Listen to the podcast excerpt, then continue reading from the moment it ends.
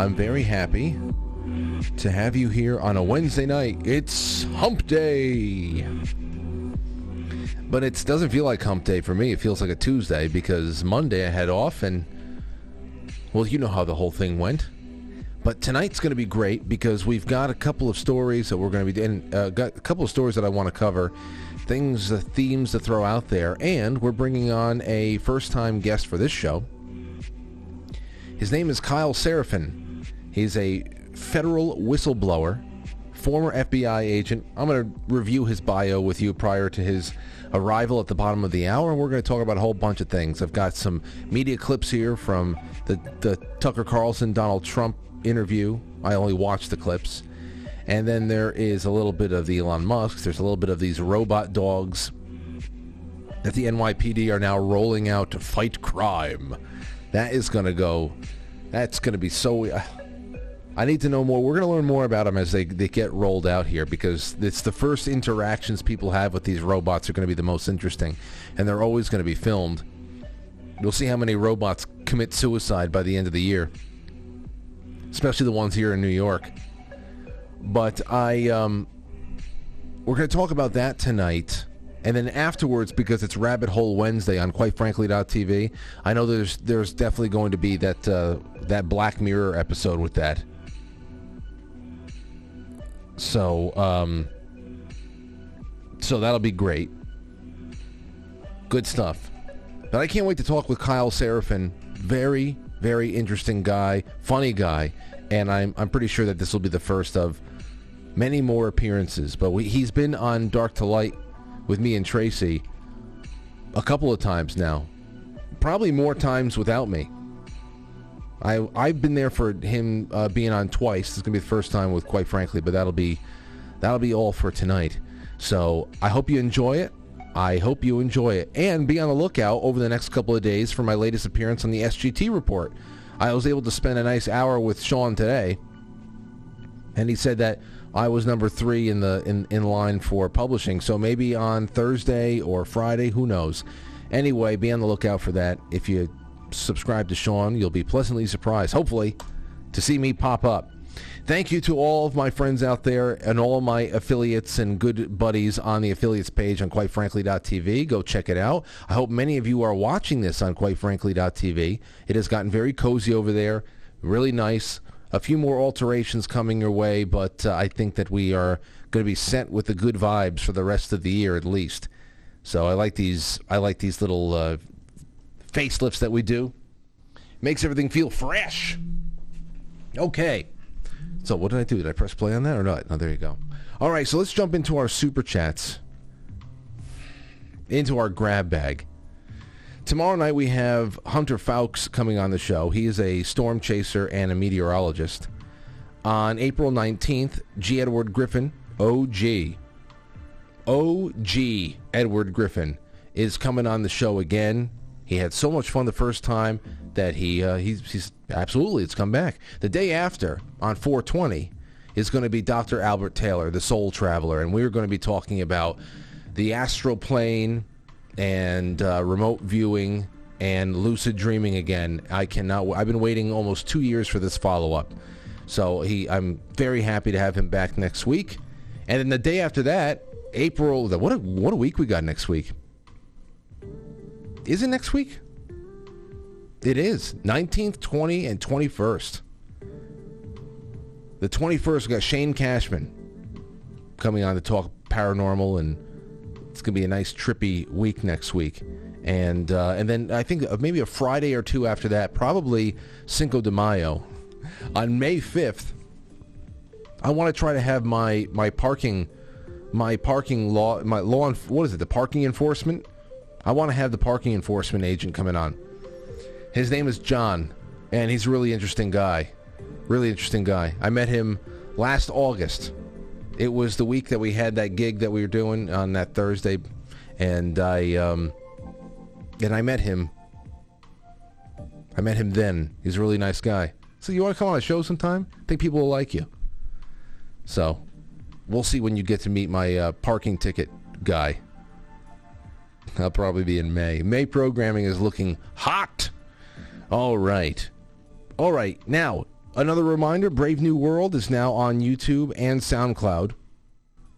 The entire session with me and Jay Dyer. So take a look at that. Read along too, so you know what the hell's going on. You can really have the full experience. All right, first one up in the grab bag is over here. On, oh wait, I didn't put myself live on on Rokfin. That's something I should have done. People are probably like, "What the hell?" And I don't know what's been going on with Odysee lately, but I, it's like every other night we're streaming on Odysee with no sound. So I don't know if that's the case having right now. They're, they're having it over there right now, but last night it was the case. It's not on my end. So I don't know. Here's the first one up. It's from Zero Hedge. Headline, You Just Lied. Elon crushes BBC reporter's claims about hate speech on Twitter. Less than a week after Twitter labeled the BBC government-funded media, owner Elon Musk gave an impromptu interview to news the news agency on Tuesday evening at Twitter headquarters, where he discussed topics ranging from layoffs to misinformation to his work habits to the fact that most of the advertisers who left in a huff have now returned or said they will. But who cares about most of that? Elon totally crushed the BBC reporter James Clayton by calling him out over the nanny state's favorite straw man hate speech. And then trying to get Clayton to admit that he, lar- he likes large black penises. I did not see that part. Uh, when asked why there's so much more hate speech on Twitter since he took over, M- Musk pushed back, challenging Clayton to provide a single example, which he could not do. You've got you got to listen to some of this. We did this in the morning show too, but I already had it ready to go. Take a listen to this. I, I mean, I would, I would, only just add that you know we have spoken to people who who have been sacked that used to be in content moderation, and and we've spoken to people very recently who were involved in moderation, and they just say they just there's not enough people to police this stuff, particularly around um, particularly around hate speech um, in the company. Do, is that well, what hate speech are you talking about? I mean, you use Twitter, right? Do you see a rise in hate speech? I mean, I, but just a personal anecdote. Like, what do, do you? I don't. personally, my uh, for you, I would see I get I get more of that kind of content. Yeah, personally. But I, am not going to talk to talk to the rest of for, for the rest of Twitter. So you see more hate speech personally. I would say I would see more hateful content in that in that content you don't like or or hateful. What do you mean to describe a hateful thing? Yeah, I, I mean, you know, just content that will. He's screwed. He's screwed he's screwed. Now, I hate the For You tab as well. I don't consider it hate speech, of course. I just don't like the people in it. It is not for me. You know, I just think that it, there's there's a disparity between what you say the column is all about and the bubbling pile of shit that's inside of it. I don't want to see it.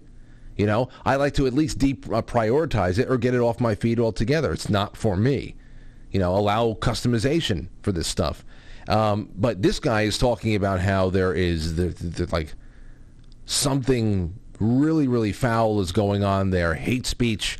And then, you know, when you ask them a question, you, I don't care what you think about Elon Musk, but you have to take a look at this.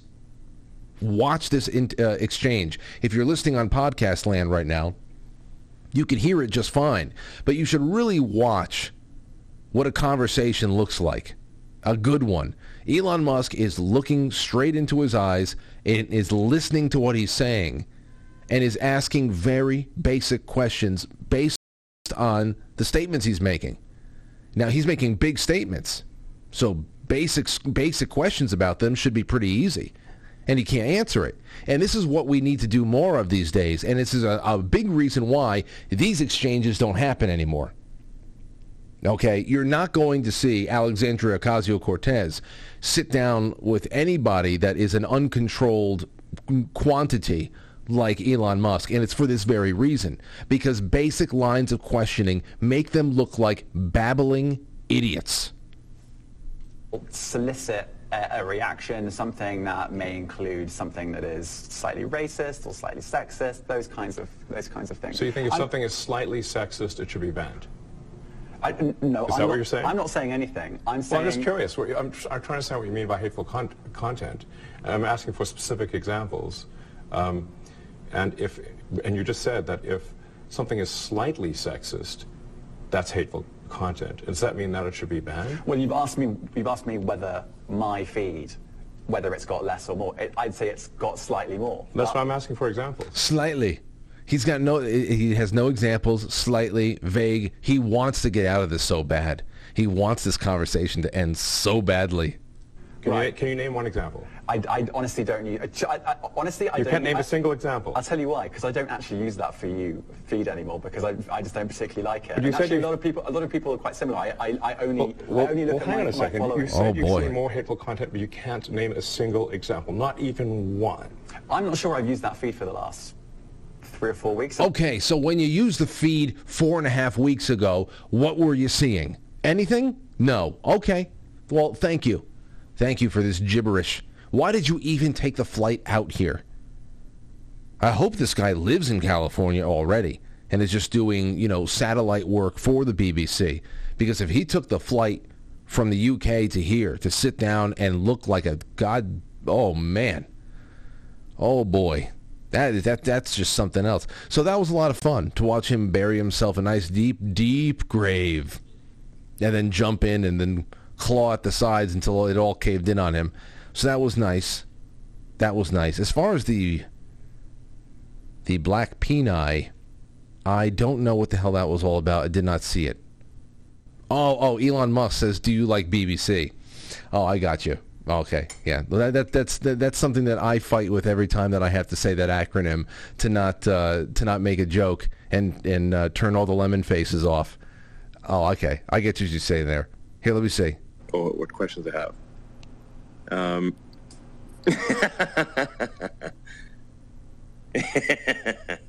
do you like the BBC? Do you like BBC? Okay, yeah, we're not going to. do we're not gonna do this. Oh, I We're can't interview you? Obviously, I work for the BBC. so But I like if you BBC. like, do you like BBC? I know. I see what you're doing. I'm not going to respond to that. Yeah, I just want to get into it. Just can't say no. All right, so let's move on from there. So that's a little bit of what's what's happening. Now, this was truly incredible. Truly incredible. This is from Reuters. Let's look at this headline or listen to this headline. Ukrainian hackers say that they have compromised. They have a they have compromised Russian hacker spy who hacked the Democrats in 2016. Now the Ukrainians say that they have even gone, they've done us a service and they've tied up a loose end for us over here in the U.S. I cannot believe this. Ukrainian hackers claim to have broken into the emails of a senior Russian military spy wanted by the Federal Bureau of Investigation for hacking the Hillary Clinton campaign and other senior U.S. Democrats ahead of Donald Trump's election to the presidency in 2016. I can't believe that they're doing this. Ukrainian, ha- yeah, what were they using? All, all the Vault 7, all the Vault 7 tools? Is that how they found them? In a message posted to Telegram on Monday, a group called itself Cyber Resistance said it had stolen correspondence from Lieutenant Colonel Sergei Morachev, Morgachev, who was charged in 2018 with helping organize the hack and leak of emails from the Democratic National Committee and the Clinton campaign. Reuters was not immediately able to fully corroborate the claim. Oh, but some of Morgachev's purported personal information, purported, not able to fully corroborate which which hackers shared with the Ukrainian publication Inform Napalm, lines up with previously leaked data preserved by the cybersecurity research platform Constella Intelligence. Stefano Soesanto, a researcher at Swiss Federal Institute of Technology in Zurich, who has studied Ukrainian hacking groups, said the leak, quote, looks pretty credible. Oh my gosh looks pretty credible, not able to fully corroborate the claim, purported personal information by Morgachev. Wow. Wow. A nice, quick three-minute read thrown out there, just farted, farted out of Thomson Reuters. This is like Meryl Streep and Goldie Hawn in Death Becomes Her having to go back to Bruce Willis every so often to get their legs spray painted so that they don't look so obviously dead. The fact that someone, someone out there on the inside thought this would be a good opportunity to essentially go and retcon the original Russia hack by incorporating some new, uh, you know, U- Ukrainian now cyber triumph story is is un- it's pretty unbelievable. I cannot believe it. Just leave it alone. They actually are retconning this story to try to add it more believability seven, eight years later. Truly incredible. On such a shit article. What a shit article. Couple of paragraphs, and all it does is tell you that they actually don't know anything. Anyway, uh, here's a here's here's the New York City Police Department talking about the new DigiDogs. This is this is incredible. The robot will be remotely controlled only by trained TARU, Technical Assistance and Response Unit officers, and be deployed to assist ESU, Emergency Service Unit, in hostage negotiations, counterterrorism incidents, and other situations as needed. This will only be deployed at the direction of the Chief of Department, myself. Uh, this is something that's been used with the FDNY for the last year, and they've had positive uh, success with it. And we believe that this DigiDog will help save lives, increase public safety, keep people who are suspects in crime, people who haven't suffering from mental health crisis. It will help them and help us provide better service to them. How? How is this robot dog going to help somebody who has a mental health issue? What what is it? Now, we're going to jump into this a little bit more in the second half because we don't have too much time right now. But it's just incredible to see uh, to see these types of these types of public addresses and public relations events outside because these look like scenes that you would see from like a a a, a, a I don't know a, Bat, a Batman movie. Like they're in Gotham City and they're introducing some new technology that you know later in the in the uh, story is going to become relevant or it's going to go haywire, it's going to go rogue, RoboCop. I just don't know. Or or like a flashback. It starts off in a dystopian future and there's a flashback to right where they crossed the line of no return. It's just so weird. And like I said, it's really doing oh, the rubber's going to meet the road once people start uh, they start messing with these things big time. I can't wait to see what people do, especially when it goes into the wrong neighborhood. All right. Okay, 7:15. That is what I'm going to just setting the table for you. Oh, there's one more thing. Now nah, we'll do that right over here. Don't go anywhere. We will be right back.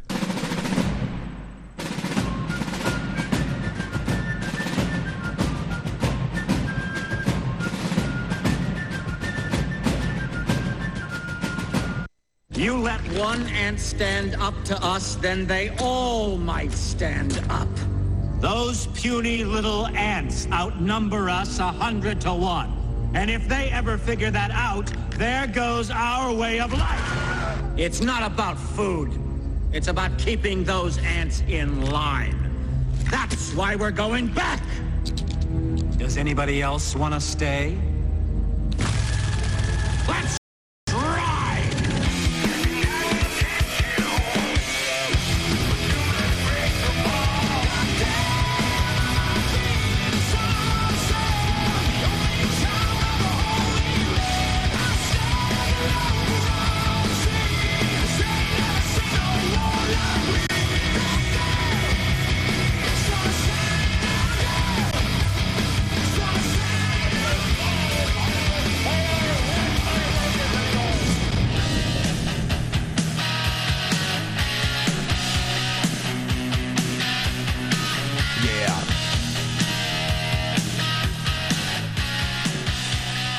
indeed.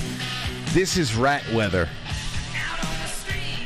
I love. I mean, these are. This is the weather right now. It's like 75 degrees outside. It's gorgeous. Tomorrow's going to be 84. It's gorgeous. This is great weather for playing some Ratt, some Europe. yeah, well, well, why not? Some giant. I don't know. We'll go into that. Cinderella. Now what else? I don't know. Havoc. Get heavier and heavier here. Slayer. No, not Slayer yet.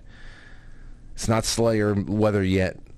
But uh, anyway, I'm so happy that you're out there and hanging. Let's get to a couple more things now that the show is officially kicked off. If you want to send in your super chats to be part of the show, it is quite frankly superchat.com. Remember, everybody who sends in a super chat has their name entered into the uh, one raffle ticket a person raffle for Brave New World, my copy from the book club, so you can go read along with all my notes and doodles and stuff like that.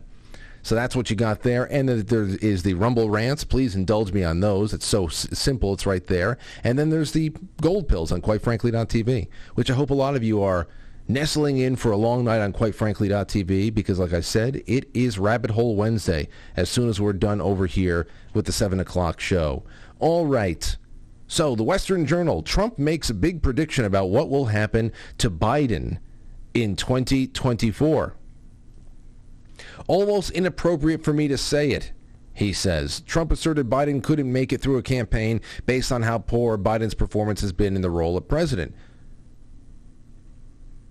Take a listen to this. This 38 second clip.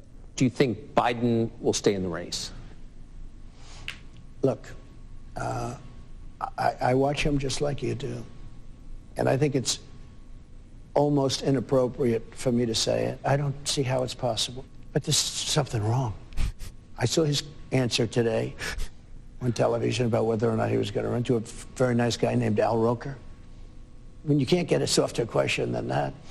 That was a long answer, of talking about the eggs and the this and that. Look, I don't think he can. Subscribe to the Fox. I love the way he said that. I don't think he can. Where was that? At 32 seconds? Uh, Mr. President, do you think that Joe Biden can ride a bike? I don't think he can. what else we have? Hey, uh, uh, uh, Mr. Trump, do you think that Joe Biden remembers who his wife is? I don't think he can. well, that's that's terrible. That's terrible. I'm sure it pains you to say it. Um, uh, can Joe Biden work without a diaper on? I don't think he can.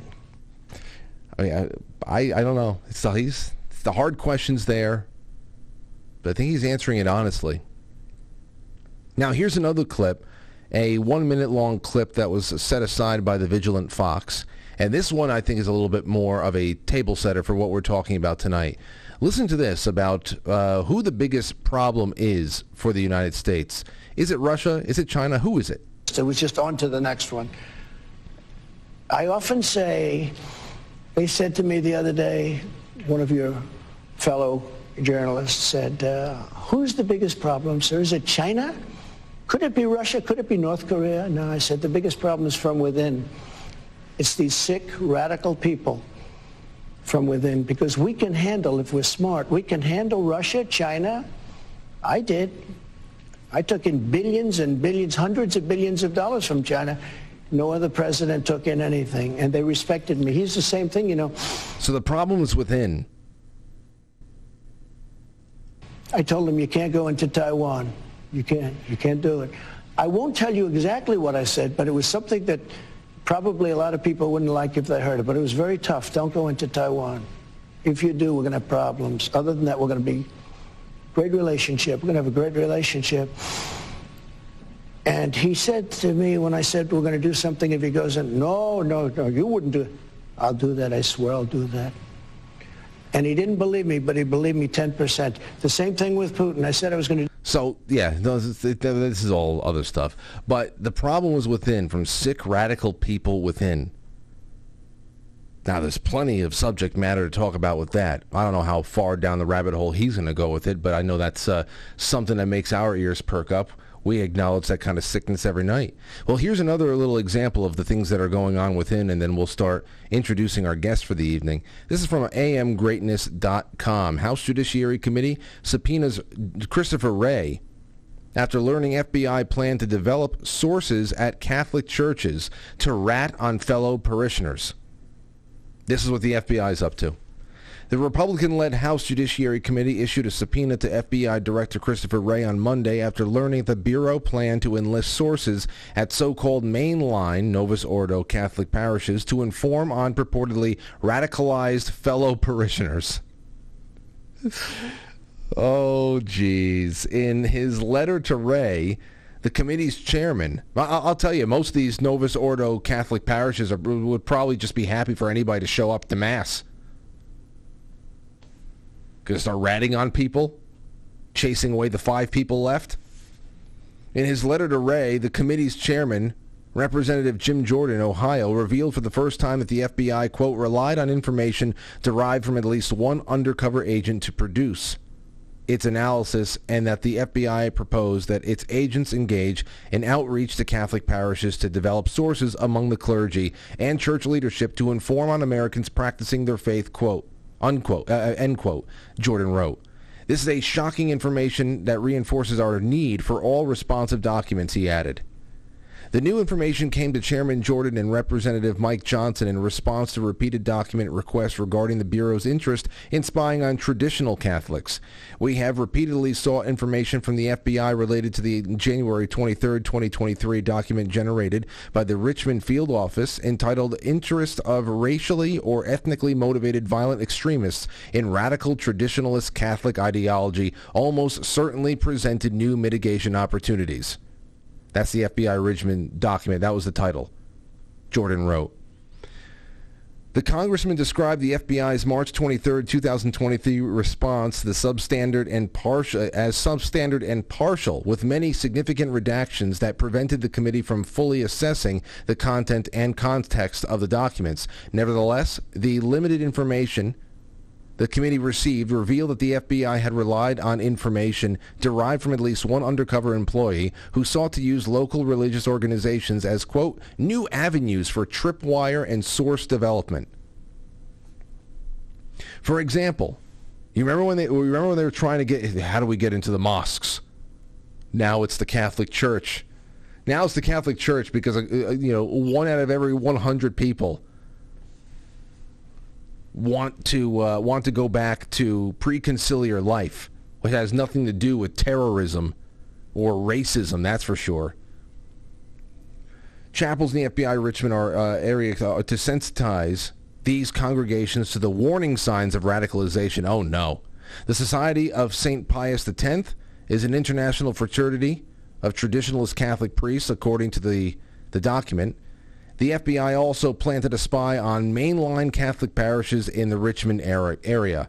Type 5 assessments are organized preliminary investigate, uh, investigative activities that must have an authorized purpose and a clear scope. FBI whistleblower Kyle Seraphin, who's going to be on the show in just a few moments, explained on Twitter. This type of assessment is to designate a create uh, and to create a pool of potential sources to recruit an objective way in on uh, the value that they can provide in access and placement. The assessment includes background workups on the potential sources to determine routes to approach and recruit them, as well as the likelihood that they would be susceptible to recruitment. This information is outrageous and only reinforces the committee's need for an FBI material response uh, to our request, said the congressman. The documents produced to date show how the FBI sought to enlist Catholic houses of worship as potential sources to monitor and report on their parishioners. Americans attend church to worship and congregate for their spiritual and personal betterment. They must be free to exercise their fundamental First, um, First Amendment rights without worrying that the FBI may have planted so-called tripwire sources or other informants in their houses of worship. Well, you know, I got to say, and I'm sure, I'm sure that our uh, our guest tonight would be able to talk a little bit about this, but the counterterrorism operation that was set up after 9/11, it had to completely revalidate, it had to validate itself over and over again by being able to entrap young Muslim boys all over the country give them inert bomb making materials and be able to trap them and then hold up their tro- trophy fish in front of the country so that we can continue to just just flush them full of money. And that is how counterterrorism is kept up. Of course, since 2001, all of that war on terror stuff has shifted in very obvious ways. January 6th is the new 9/11. The new Al Qaeda is straight white Christian men primarily, and everybody else who walks uh, in similar and parallel paths to them in life. So that's just really what it is. You know, if you're not white, then you are you, you're you're a I don't know you're putting blackface or brownface on white supremacy, as some of those Tennessee um, uh, charlatans have been saying to their their fellow their fellow uh, congressmen and women in the Hen- Tennessee state government. So this is how it's all changed. And it, it's just eerily similar. Well, like when you see that these, they're getting this placement inside of there and they're going to start narking. And we know how the war on terror here at home is, is shifting. Very, very eerie, especially if you've been paying attention to this stuff since the years right after 9/11 and how everything started changing with law enforcement and and the war on terror. So this is just the new uh, another example of how we're writing the new chapter of this. All right, so here we have it. Kyle Seraphin is a former FBI special agent and U.S. Air Force veteran. He managed restaurants, worked corporate sales, and performed financial analysis for a major movie studio prior to enlisting at 27 years old. On active duty, he graduated from a series of difficult training programs, including combat control selection, U.S. Air Force combat dive, and pararescue indoctrination. Seraphin was the distinguished graduate of the CCT operator course at Keesler Air Force Base and graduated from the Joint University of New Mexico U.S. Air Force Pararescue Paramedic School. After separating from the Air Force, Seraphin worked on an ambulance as a lead paramedic in a high-volume emergency room in Austin, Texas. He attended the FBI Academy at Quantico in the summer of 2016 and was assigned to the Washington field office. While in Washington, D.C., Seraphin worked counterintelligence and on specialty surveillance team. After a voluntary transfer to Las Cruces in New Mexico, he provided a number of protected disclosures to the House and Senate Judiciary Committee staff and was indefinitely suspended in April of 2022. Now, uh, tonight, tonight we have uh, Kyle on with us for the first time, and it's going to be great to jump into this with you guys and gals. And quite frankly, hey, Kyle, you there? I am here. Oh man, it's great to have you on tonight, dude. It's been a long time coming, and uh, and here we are. There we are. Yeah. How yeah. we doing? Well, oh, here's how we're doing. I'm doing all right, um, but you just don't know if uh, when you're when you're praying in a church these days, if the person next to you is actually praying or trying to listen to what you're praying for. I mean, what the hell is going on? I mean, we, back in February, we heard of this. The, what is it? The, that assessment that we were they're reading that was, of course, redacted, retracted, and all that stuff about how they wanted to infiltrate and and really focus in on traditional Catholic masses and groups and all that. And now we get a little bit more of this. I just read some of your thoughts on there. What else you got for us on this?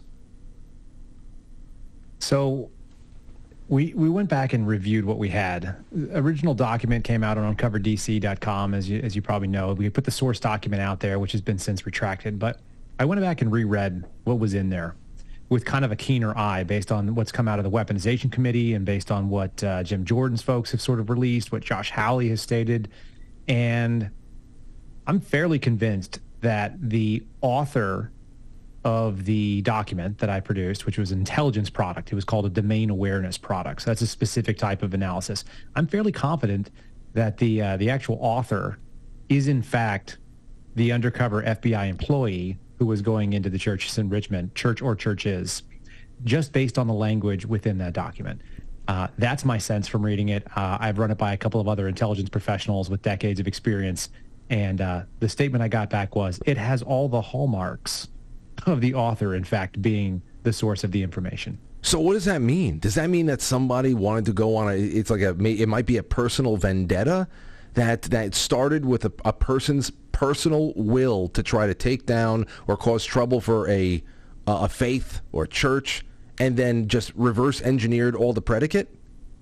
That's right. Yeah. So the person who wrote it is an intelligence analyst. So he decided he's not a field guy. That's not what intelligence analysts do. But he decided he's Jack Ryan, maybe, and uh, he decided to go operational into this uh, environment. It sounds like.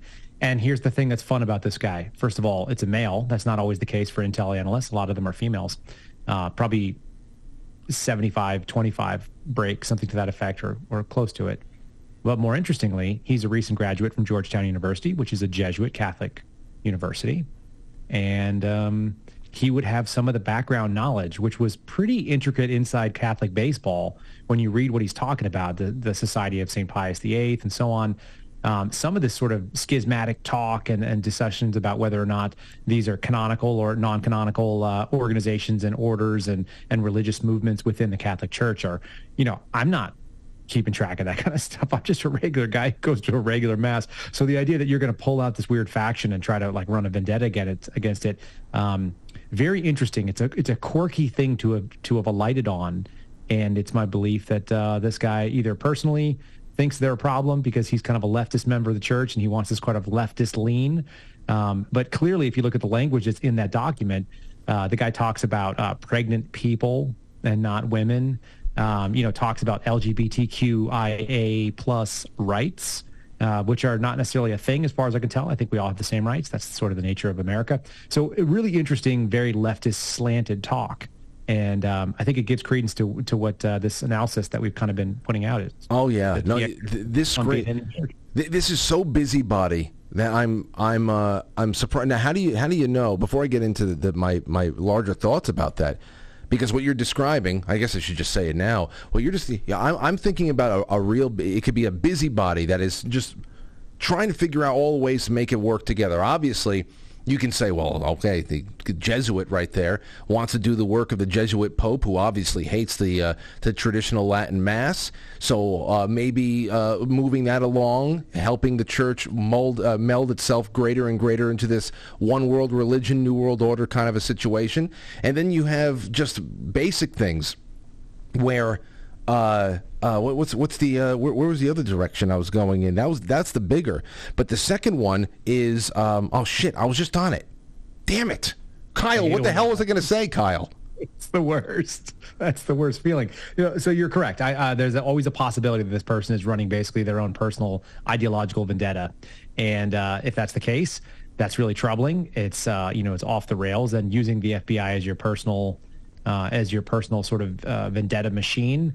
You know, it's very Hoover-esque. So in some ways, I think that Hoover would probably be very proud of this sort of activity. But um, you know, what a what a shameful thing and a shameful display for the FBI in general. Yeah. To, uh, to that sort of thing on. Yeah, yeah, and and I, I remember what I was what I was going to say now too. It was one of the last remarks I made prior to calling you up, and that is that if you know what the culture is in this country, especially politically, and what we have been seeing, I know that you can attest to this, the culture inside of the FBI and these agencies, and I'd love to get a little bit more into your personal story in a second.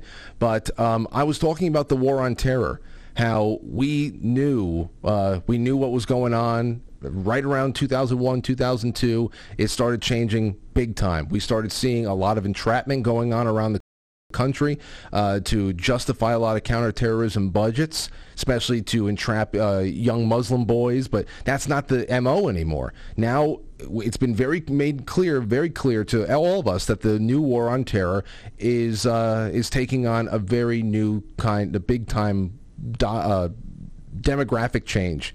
It's a lot of people who are practicing more traditional ways of life, faith, uh, Ameri- traditional American governance, all that stuff so it, it, it seems to me like somebody's justifying a budget and is also just trying to wage the, the wage war and, and create new patsies for this war on terror that's been uh, announced a couple of years ago now.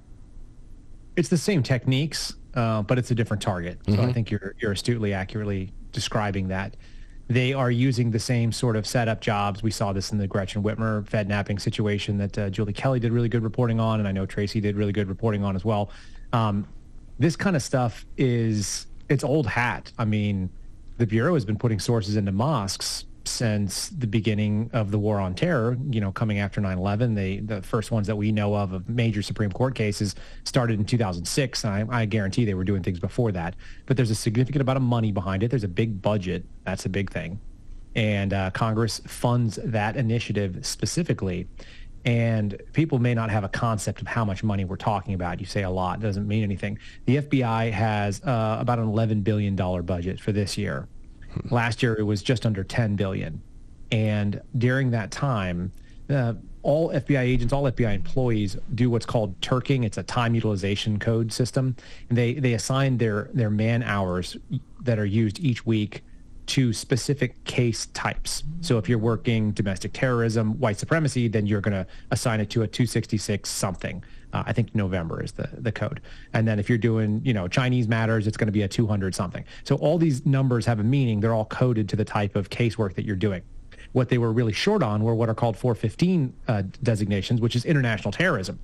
And they were so short on it that they were trying to get all of the hours they were doing on January 6 cases to overlap and then therefore be reassigned to international terrorism because they were doing the domestic piece so heavily. And they were doing it because if they didn't get the right number of hours under this 415 codes, they were going to lose over $300 million allotted to them by Congress. 300 million, about a third of a billion dollars. So that's the kind of money we're talking about. That is not insubstantial. Am, am I am I am I uh, asking the wrong question or noticing something that's not there by by saying when you when you talk about hours being logged on domestic or international, does that mean that the international work that usually would have been done four or five years ago was not being done anymore? It was yes. being redirected. So it makes you wonder. How important was that work in the first place? What work was being done that it was easy enough to cut so much time off of the docket there that you would have lost most of your budget if you if you had just done the work that was most pressing.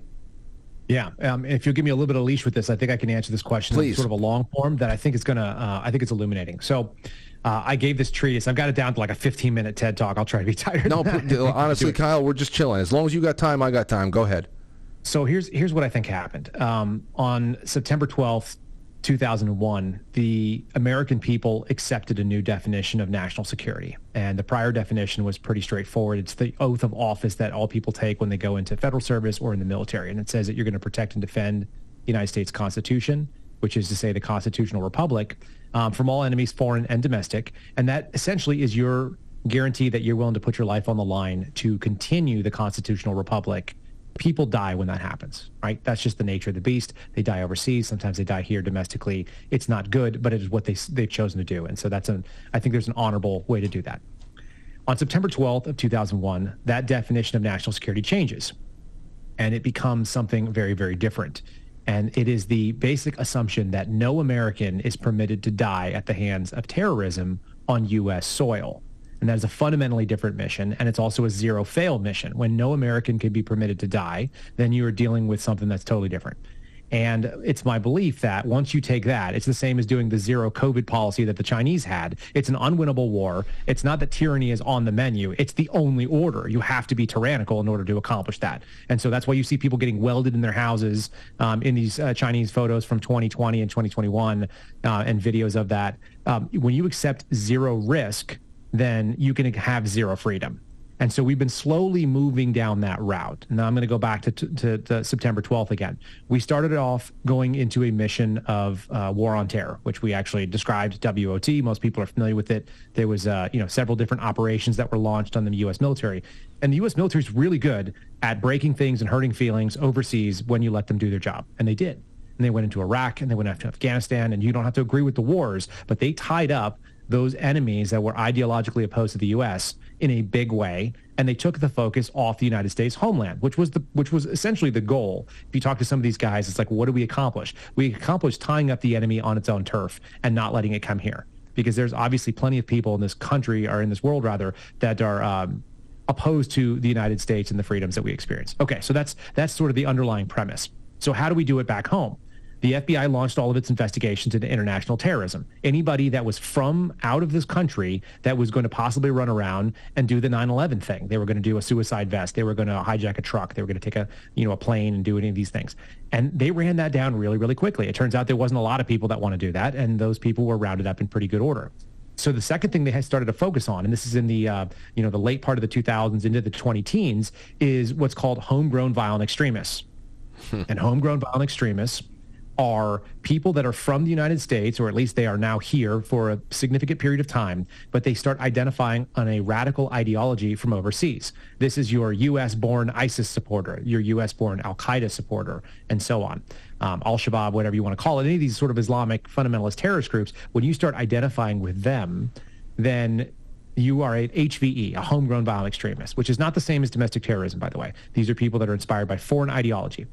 And the U.S. ran those down pretty good too. The Bureau was quite effective at doing these things and got rid of them. Those were all the 415 designations. They still fell underneath international terrorism because of their ideology. And they ran out of them. And at some point, they started manufacturing these cases. And uh, Trevor Aaronson is a reporter at the uh, the Intercept. He wrote a book that's called "The Terror Factory: Inside the FBI's Manufactured War on Terrorism." It's uh, 13, it's what 11 years old right now. I think they had their 10 year anniversary last year he reported this in depth. He's got a, a, very long TED talk. I've spoken to him at length, and he's a lefty, by the way. And he talked exactly about what you just said, going after sort of black and brown faces is, is his sort of words. Um, you know that the FBI targeted them for racial animus, and I don't think that's true. I think they targeted them for money. The old simplest thing there is. It's just basic petty corruption. That they had a budget, they had a, uh, a mandate, and they went and they tried to keep it going yeah. and keep money flowing. That's what it looks so, like to me. Well, that's the manufactured cases, and they, those are documented. I mean, there's plenty of examples of them. People can go read that book, and I think um, it's worth their time. It was considered mandatory reading on my counterterrorism squad when I was doing uh, surveillance. So you've got this this book that's detailing this playbook of how they do it. And basically, what I always tell people, they go, you know, what's your advice for people? It's real simple. Um, if you ever meet somebody, usually it's online, but it could be in real life, you meet somebody who basically agrees with all of your dumbest and worst ideas, including those that are violent, wants to help you accomplish them and is able to do so for the exact amount of money that you have. That's called a federal informant or an undercover FBI agent. Yeah. So that person's not your friend and you should stop talking to them. That's really easy. And then you're good. Then you won't be in the Whitmer scenario. Then you won't be stuck with one of these uh, frame jobs. But that's essentially how they happen. They go after people that are desperate. They oftentimes either low IQ or emotionally disturbed. And they wreak havoc and that person usually ends up going to jail for 20 plus years. That's just the nature of the beast. They ran out of those people on the uh, on the homegrown violent extremists. So we've gone from IT international terrorism to homegrown violent extremists. That's domestic with the foreign ideology, and now you're already looking inside the country, and you have all these apparatus that will be able to monitor communications, and you have all the systems in place, and you're used to recruiting CHSs, the confidential human sources.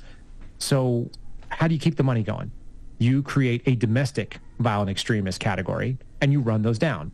And it's my belief that they started with something called racially motivated violent extremists, also known as white supremacists, because nobody likes white supremacists. They seem like real a-holes. So um, they're not very well defended by anybody. Nobody emotionally is connected to them. So yeah, get all those guys uh, as Katt Williams, the uh, the comedian, likes to say, you know, that the the government are gangsters. They they name things in ways that you don't want to be associated with. So you can kill all the insurgents. I don't have one single insurgent friend. Mm-hmm. That was his take on the Iraq War. And in the same way, you don't have any single, uh, you know, white supremacist friends. So go get all those guys. It just turns out some of them are just college kids that are like, you know, tweeting or being on Reddit and saying things that are borderline racist and they're wearing khaki pants and a polo shirt. And I, I don't know if you're cool with them taking those guys down, but most of them are just free speech and idiots.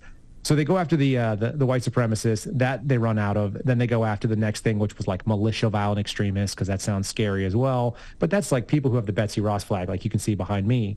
And then you move into sort of the next level, and it just keeps going to the point where you get to the anti-government, anti-authority, violent extremists. This is your January 6 types, um, your your Gretchen Whitmer kidnapping case, and then now we're doing things like anti-abortion, which you may know as pro-life, but anti-abortion violent extremists, and they're going to just keep going down the thing. And all these people tend to tend to be religious, um, at least on the anti-government and the uh, the anti-abortion front, because they have certain feelings about things, and they'll probably have an anti-LGBTQIA plus lifestyle violent extremist. That'll be another one, and they'll just keep making these things up. So I think that is the progression. Unfortunately, it's all about money and it's very very easily traced back to September 11th. It makes me it makes me a little bit worried though because like you said, uh, Kyle, and you have you have articulated this uh, in in more than a few places that I've seen you on and and you being on with us in in the past. Um, the demand for things like racism far outweighs the supply. So yep. I mean, once they start making their way down the ladder, down the ladder, then they're subterranean. I mean, I mean, what do you do? Uh, what what where do you go after a while? I mean, what you're the what you have described is such a stark degradation from such big global things like 9/11. That was the climax of everything because everything from there has only bred contempt and disdain and distrust. And we have seen nothing but us give, give, give up things that we used to treasure and now we're living in a uh, a post-pandemic world now. Some of us still are afraid to take off our masks. Everything's all messed up. We're talking about getting rid of cash finally. That used to be a big conspiracy theory. To want to talk about the loss of privacy. Holy shit.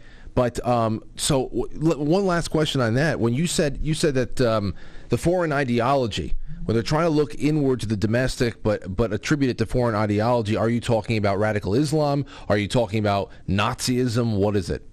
It's usually uh, radical Islam. Okay. That, that's essentially what HVEs are going to be.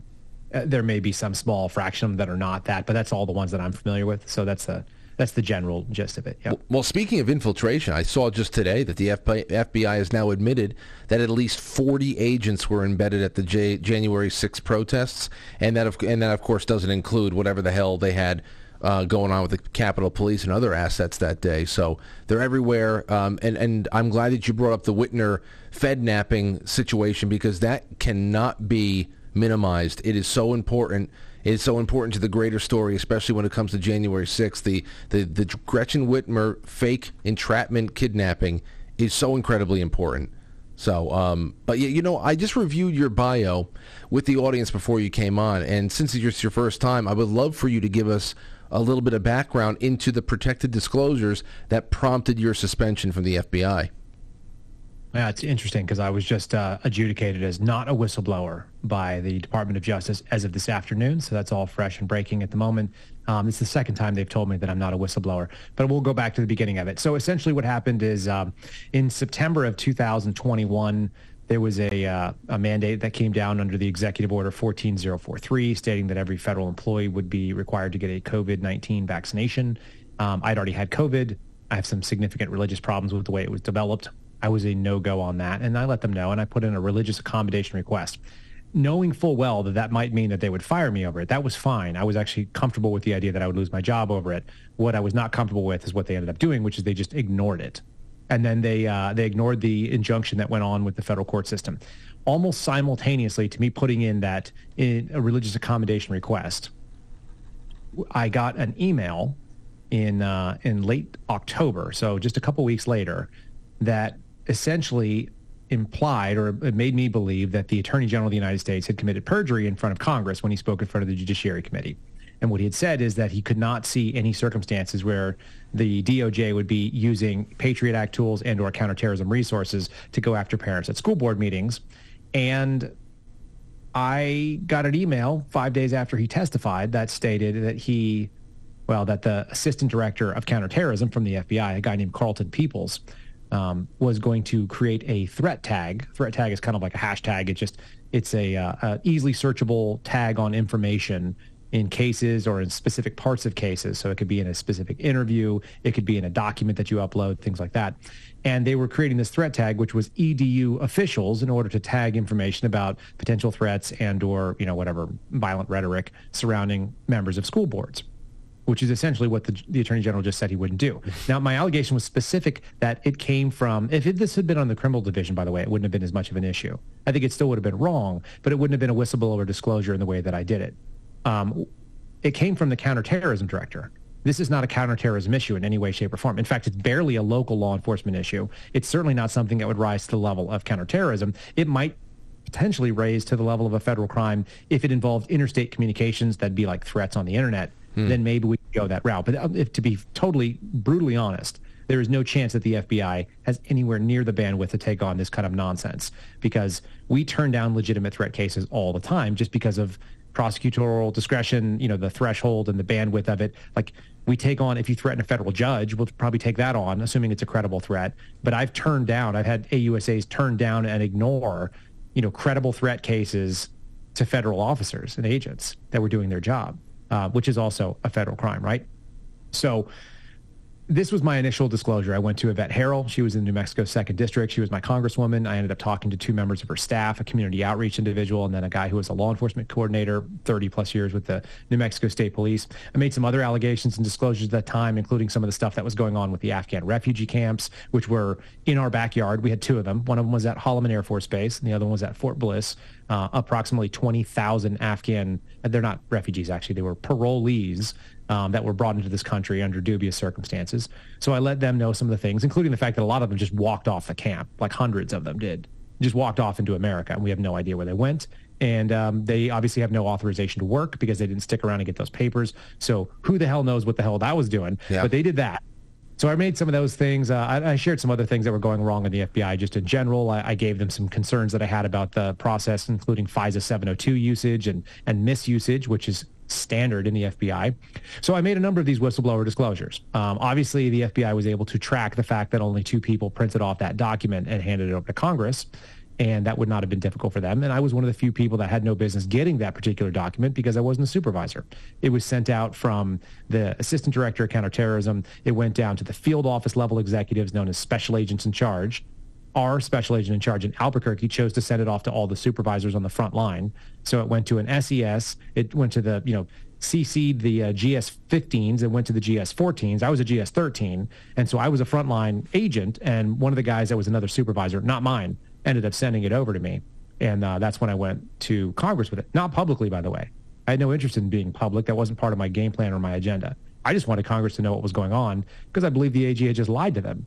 I thought that was a problem. Mm. Uh, obviously, it ends up in Jordan's hands on November 16th. It goes public. Jim Jordan's office, uh, you know, publicizes it, discusses what happened. And on the 23rd, I was told I could no longer come back into the office unless I submitted myself to a COVID-19 test every 72 hours to prove that I was clean enough to be in the office with the other uh, federal employees. What? How petty. Oh man! Well, here's what's funny about that too. Like I'm a national, I'm a nationally registered paramedic, and I have been for uh, over a decade at this point. I was right at a decade during that time, so 10 years doing that. I had a top secret clearance for six years. And you think that I'm not smart enough to stay home with the sniffles and a box of Kleenex? I had hundreds of hours of sick leave. It would have been no problem, which is what I argued. Just let me stay home. I'm not going to discriminate against myself. So I have a big problem with that. And, uh, you know, they said, well, too bad. You basically can't come back in the office. And I said, okay, that's fair. Um, and to be fair, I'm not saying that we were like the victims of the Holocaust by saying that there was tyranny being involved in this medical stuff. But I did say that the, those guys were acting like Nazis. And I, and I wrote it to them and I sent it to them in writing, which they, they didn't like. So that resulted in like three months without pay and some other stuff. Well, let me ask you this. In the opening, I played a clip of uh, Donald Trump talking with Tucker Carlson. I'm sure you've seen it at this point. And he said he went as far as saying that the biggest threat that we have is not Russia, not China, it's from within. Now, as a man who has spent a lot of time on the inside, would you agree with that statement, or would you would you, would you temper it in some way? No, I think he's correct. Uh, the most dangerous thing that's going on in the United States right now is what a lot of people are referring to, and I think um, I think it's coming from either a um, sort of a Hollywood uh, aggrandizement version of it, but they call it the deep state. And um, the deep state is not really the way that I would describe it. I don't think it's an accurate description. I uh, was on Seb Gorka's program today, America First, and I just said I, I refer to it as the administrative state because I think it's more accurate. And I think you can agree, we're not talking about, you know, cool guys like the X Files who are smoking cigarettes and, you know, they only meet in shadows and, you know, they hang out in the foggy spaces of DC and they talk in parking garages where no one can hear them what's going on. No, we're talking about a guy that's like a GS 15 that's the top of the federal pay scale before you become a senior executive that uh, you know makes $175,000 a year and works on a, a, floor that has carpet that hasn't been replaced since the 80s and it has fluorescent lighting that are crappy and you know there's a p- coffee pot that doesn't work and there's a stain on the carpet where some guy dropped it you know 15 years ago and no one's ever been able to get the spot out and he has an old desk and uh, that's where that guy is. And he's the one who's making individual decisions based on his personal preferences because he's been in the government for 15, 18, 20, 30 years. And he thinks he knows better. Mm. And the sitting executive has no ability to influence that because it's someone said, well, you know, didn't Trump have control over the FBI? I go, I don't know. Let's say you hire a new CEO at Walmart and that guy comes in. Does he know what the night manager in Tuscaloosa, Alabama is doing? Like, no, he doesn't freaking know. But that guy, the night manager, could be giving away everything, you know, or he could be firing all the people or touching all the ladies or any number of bad things could be going on. So he has no idea. And it might raise to his level at some point, or it never will because somebody doesn't want the new boss to know how screwed up Tuscaloosa, Alabama, you know, Walmart is. So th- this is exactly how it works in the federal government. It's so compartmentalized because there's so many people. When you're an employer that has 3 million, 3 million employees, who the hell knows what's going on in any of these departments? You're basically left to the discretion that the political appointees do a decent job, which they often do not and that the senior executives, which is your administrative state, you know, are loyal to their oath and that they are actually going to follow through on the orders they're given. And most of the time, they have their own ideas and they skew it the way they want. So that's what you're seeing. Well, and, and it, it, creates one hell of a voting block there too, because whether it's Republican or Democrat or whatever, they're definitely not going to they're, definitely not going to vote for anybody who actually wants to downsize the federal government. They'll probably uh, want to vote for somebody who maybe retools the way that the government works, but definitely not lose their jobs over it. And that really, Kyle, is what we talk about a lot on the show for many many years before national divorce started trending on on the on Twitter. You know, for me, as as I've been talking about for a long time, national divorce is just a restoration of what America was. It's not destroying the. It's just you bringing the federal government down uh, to to size, which is almost nothing compared to what it is now. And right. you know, you're talking about Tuscaloosa. Tuscaloosa would actually be the be all end all, almost the be all end all, because you're talking about the things instead of the FBI managing something or, or, or you know whatever you're talking about with all these these places all over the place. Uh, I mean, it's really just. Alabama wants to have their state bureau of investigation. All they have to deal with what's going on within their borders. But this massive operation is just it's and, and you know you made a great point. You have the guy, the, uh, the, the guy who's making less than 200k in an office with the, the carpet from the 80s, and I'm sure there's a lot of that is just the case. And and because of that compartmentalization and that personal egoist egoistic chaos that's going on, it makes it very easy for those who really do want to wield some sinister plans and and uh, and make some sinister plans uh, real. I mean, there, there's plenty of cover because there's so much chaos and everyday uh, inefficiency that you can hide behind. It's nuts. Now, here, let me, let me ask you a question on that. I saw somebody respond to this Trump thing. Um, uh, I think it was War Clandestine had said the following. He said, Trump once again confirms what I have been preaching. Russia and China are not our enemies. They are defending themselves from the deep state psychopaths that infiltrated and corrupted our government. The enemy is from within. The question in question is who puts a stop to it and how? Now, who puts a stop to it and how is the big question because um, a lot more people are losing faith in the way that we do elections. And, uh, and, and once faith is completely lost, then you either have a completely um, apathetic group of people living in your in your uh, country, or you have people who are ready to go to war when they feel like they are not represented anymore and criminality is so blatant and public and in your face. So uh, you have to. This has to be something that you contemplate all the time. How do you put a stop to this kind of bureaucratic madness? I think it's got to be local. So I, I, mean, that is the question. It's like, how do we how do we stop this? Everybody's looking for someone to step up and do something. Like, there's a lot of people that are yelling, do something. And uh, so I'll tell you kind of a funny story. Um, I was in the Air Force. I, I had a buddy. He was a, uh, a rafting guide and one of the gals that he had taught how to be a rafting guide was getting married. She was a sweet girl. I can't remember her name, but I was at her wedding. And we knew that we had volunteered to help like set up chairs or something like that. And the night before the wedding, he and I are hanging out and um and I, I think we were just drinking a bottle of George Dickel, I think is the name of the whiskey or a bourbon. So we're sitting and drinking bourbon and we're like, you know, trying to like mess with Wikipedia and like change change some some uh, articles on Wikipedia. Just like a couple of boneheads just sitting around causing nobody any trouble. We're up till two or three in the morning.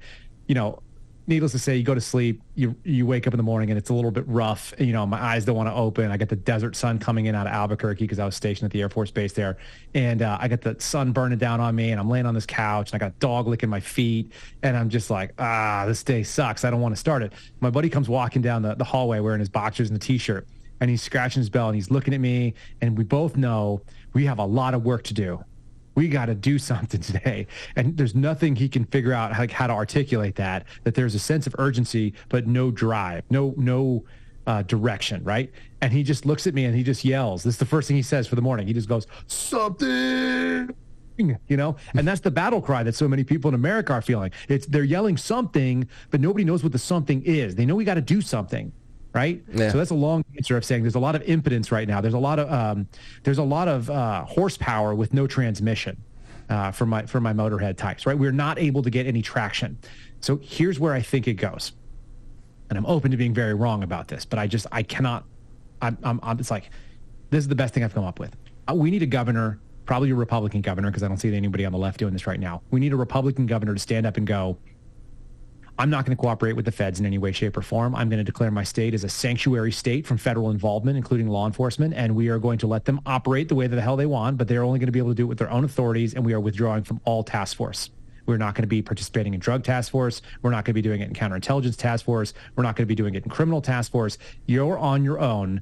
You cannot use our officers for any of your operations. Good luck, and I hope it goes really great for you. And by the way, if you step over the lines of our state constitution, we will imprison you in a safe place and hold on to you until your government comes and gets you, and you can go move somewhere else. But you cannot be part of that if you're going to be in the state of Texas, for example, which I think would be a good start, or Florida maybe. DeSantis and, and Abbott seem to be uh, playing like Rochambeau for who's going to do the right thing. And so maybe one of these two guys wants to step up, or maybe we have another governor do it.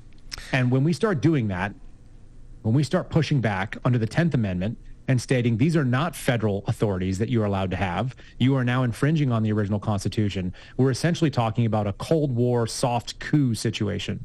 And I think that's the only way that we're going to be able to do the so-called national divorce, which is to say, avoid a kinetic civil war where things actually get hot. I would like to see it happen with a bunch of policy decisions. And here's the other thing that's going to happen when that goes down.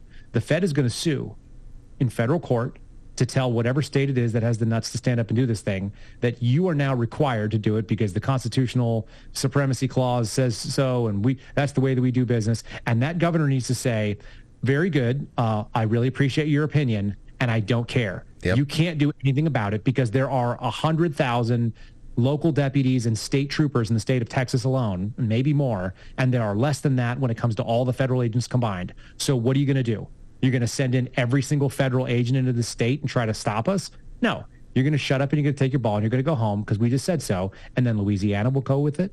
And then Alabama will go with it. Mississippi will go with it. Georgia will do it.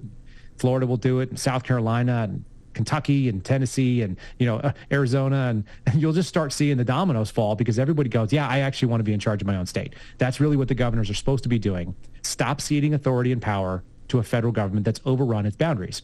I said uh, what we talk about mission creep and the fact that the bureau did this. All of government has done this.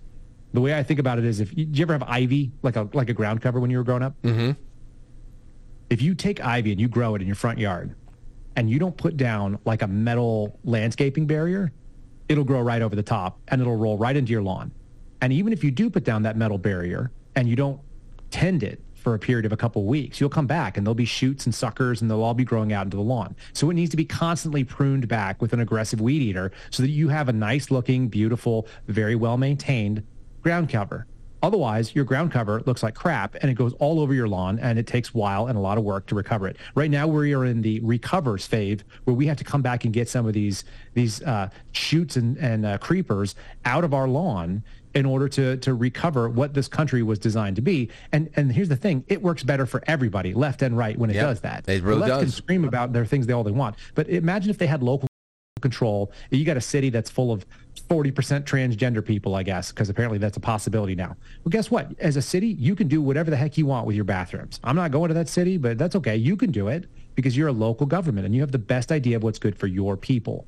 Knock yourself out. But we don't need to make that happen for my city. I live in a little town that has 3,500 people right now, and uh, I can go and touch a cow in 10 minutes from my front door on foot. All right. So I don't need transgender bathrooms where I live, but maybe you do. So we make it down to the most, you know, granular level where local decisions get done and they'll be the right decisions for the people that live there and they'll be psyched and I'll be psyched too. And so that's that's what this country started out to be. And unfortunately, we've gone very, very far from the original vision, but it, it could be recovered potentially with something like this. I'm glad that we're on the same page with that. Uh, now, of course, the only thing that uh, the only thing that um, that stands in the way of of this, as you said, the the reasserting of the Tenth Amendment is that every state needs to find a way to uh, get off the methadone drip. I mean, there's a there's a lot of highway money that you have to be able to. You want to cut off from the sugar daddy in in DC and go your own way and get off the credit card, then you're going to have to be able to make sure that you can pay for everything that is going on inside your state without getting people killed because unfortunately welfare, health care, all that stuff is really life and death now. A lot of people live uh, the only reason why that so many people are living right now is because of what their subsidies they're getting from the government, which comes in the forms of these block grants. But the um, you know, but I, I, I, always say that you know this this kind of uh, this kind of decentralization is, is great for everybody because there are some states perhaps you can make all these wonderful pie in the sky utopian e- radically egalitarian programs work based on what you can generate inside of your state to pay for it you you might be able to make it work but your successes are your own and so are your failures and the problem is that so many of their ideas are bad that uh, if, if they don't have money coming from the feds then their cities would go under It doesn't matter how many transvestite bathrooms they have it's um, it's just a case. Oh, well, let me ask you this one, since we're speaking about cities. What do you think about robot cops? What do you think about this robot dog cop? You think that's going to work out in a place like New York and Chicago? I think they should definitely do it because I don't care what happens in New York and Chicago. That's just because because I live in a little town in Texas and that's where I you know I, this is my seventh time that I moved back to the state of Texas. So I think big urban cities that want to look like Shanghai, you know, they want to sing to each other while they're locked down in their apartment buildings and they want to jump to their death because they're you know they can't get out and have a sandwich. Um, i think if that's what they want to do then they should definitely do that. That's not my world. I wouldn't want that for anybody but i wouldn't want to take it from anybody either if that's what they, they choose. And here's the thing frank I, I mean i grew up in the same time that you did watching terminator and terminator 2 so my distrust of robots and robot dogs and cops is is total. It's 100% distrust. I don't want anything to do with that. Like um, I, you know, my next son, if I have another son, because my wife is pregnant right now, and you know, we're gonna have a like a, a, war baby, and, and I might name him John Connor because like that's oh. my, we've talked about it. My wife's on board. That's that's even the best. John thing. Connor Seraphin is a badass name. I gotta say, Kyle, it's, it's so strong, right? So here's the thing: my first son, my my only son at the moment, um, I named him, and I and John Connor was on the on the list. He was on the short list of names, but I ended up going with something a little bit more kind of like an fu to the bureau and I named him Bodhi after the Swayze character because hmm. he's away, and uh, and so that's that's my first kid's name. You know, my first son's name. My my girls are named after other characters that I that I thought were strong women, but my, my son was named after Patrick Swayze's character. And people tell me they're like, "Are you serious?" And I'm like, "Yeah." And they're like, "How do you spell it?" I'm like, "There's an H and it's silent in there." That's how confusing it is. Um, he's going to be forever, ex- you know, explaining how his name was was done out and so be it. But I could see naming my kid John Connor because I don't uh, want the robots taking over. We we can't have AI coming after us. There was a really interesting article about it that I saw somebody that was uh, basically drafting up here, and the statement was was troubling to me because they said it's not about AI in its own sake or for its own sake. It's AI when it's uh, programmed with a significant bias by the programmer. That's the real fear that we need to have. And I don't know. Did you ever watch the Sarah Connor? I'll just run it back to you. You ever see the, the Sarah Connor Chronicles? Speaking of John Connor, I mean, and uh, no, the Sarah Connor. What was it? A, a separate series? Yeah, so they basically imagined no. like what was what was John Connor's teenage life between you know like Terminator Two and the Terminator I don't know three or whatever goes on or Terminator Salvation or any of this stuff. Like what happened when he was growing up, running around with a mom who was basically like a nut job, but was but was correct, right? And so, you know, and how did he live? And so how do they protect him from the future, you know, Terminator? So they send back a Terminator with him and all this kind of thing. Um, it's a it's a really interesting show. I don't know if it's great or maybe it's just because I like that that whole genre. But there's a, a, fantastic thought experiment going on in one of it, uh, one of the um, couple episodes or one full season, I guess, of it.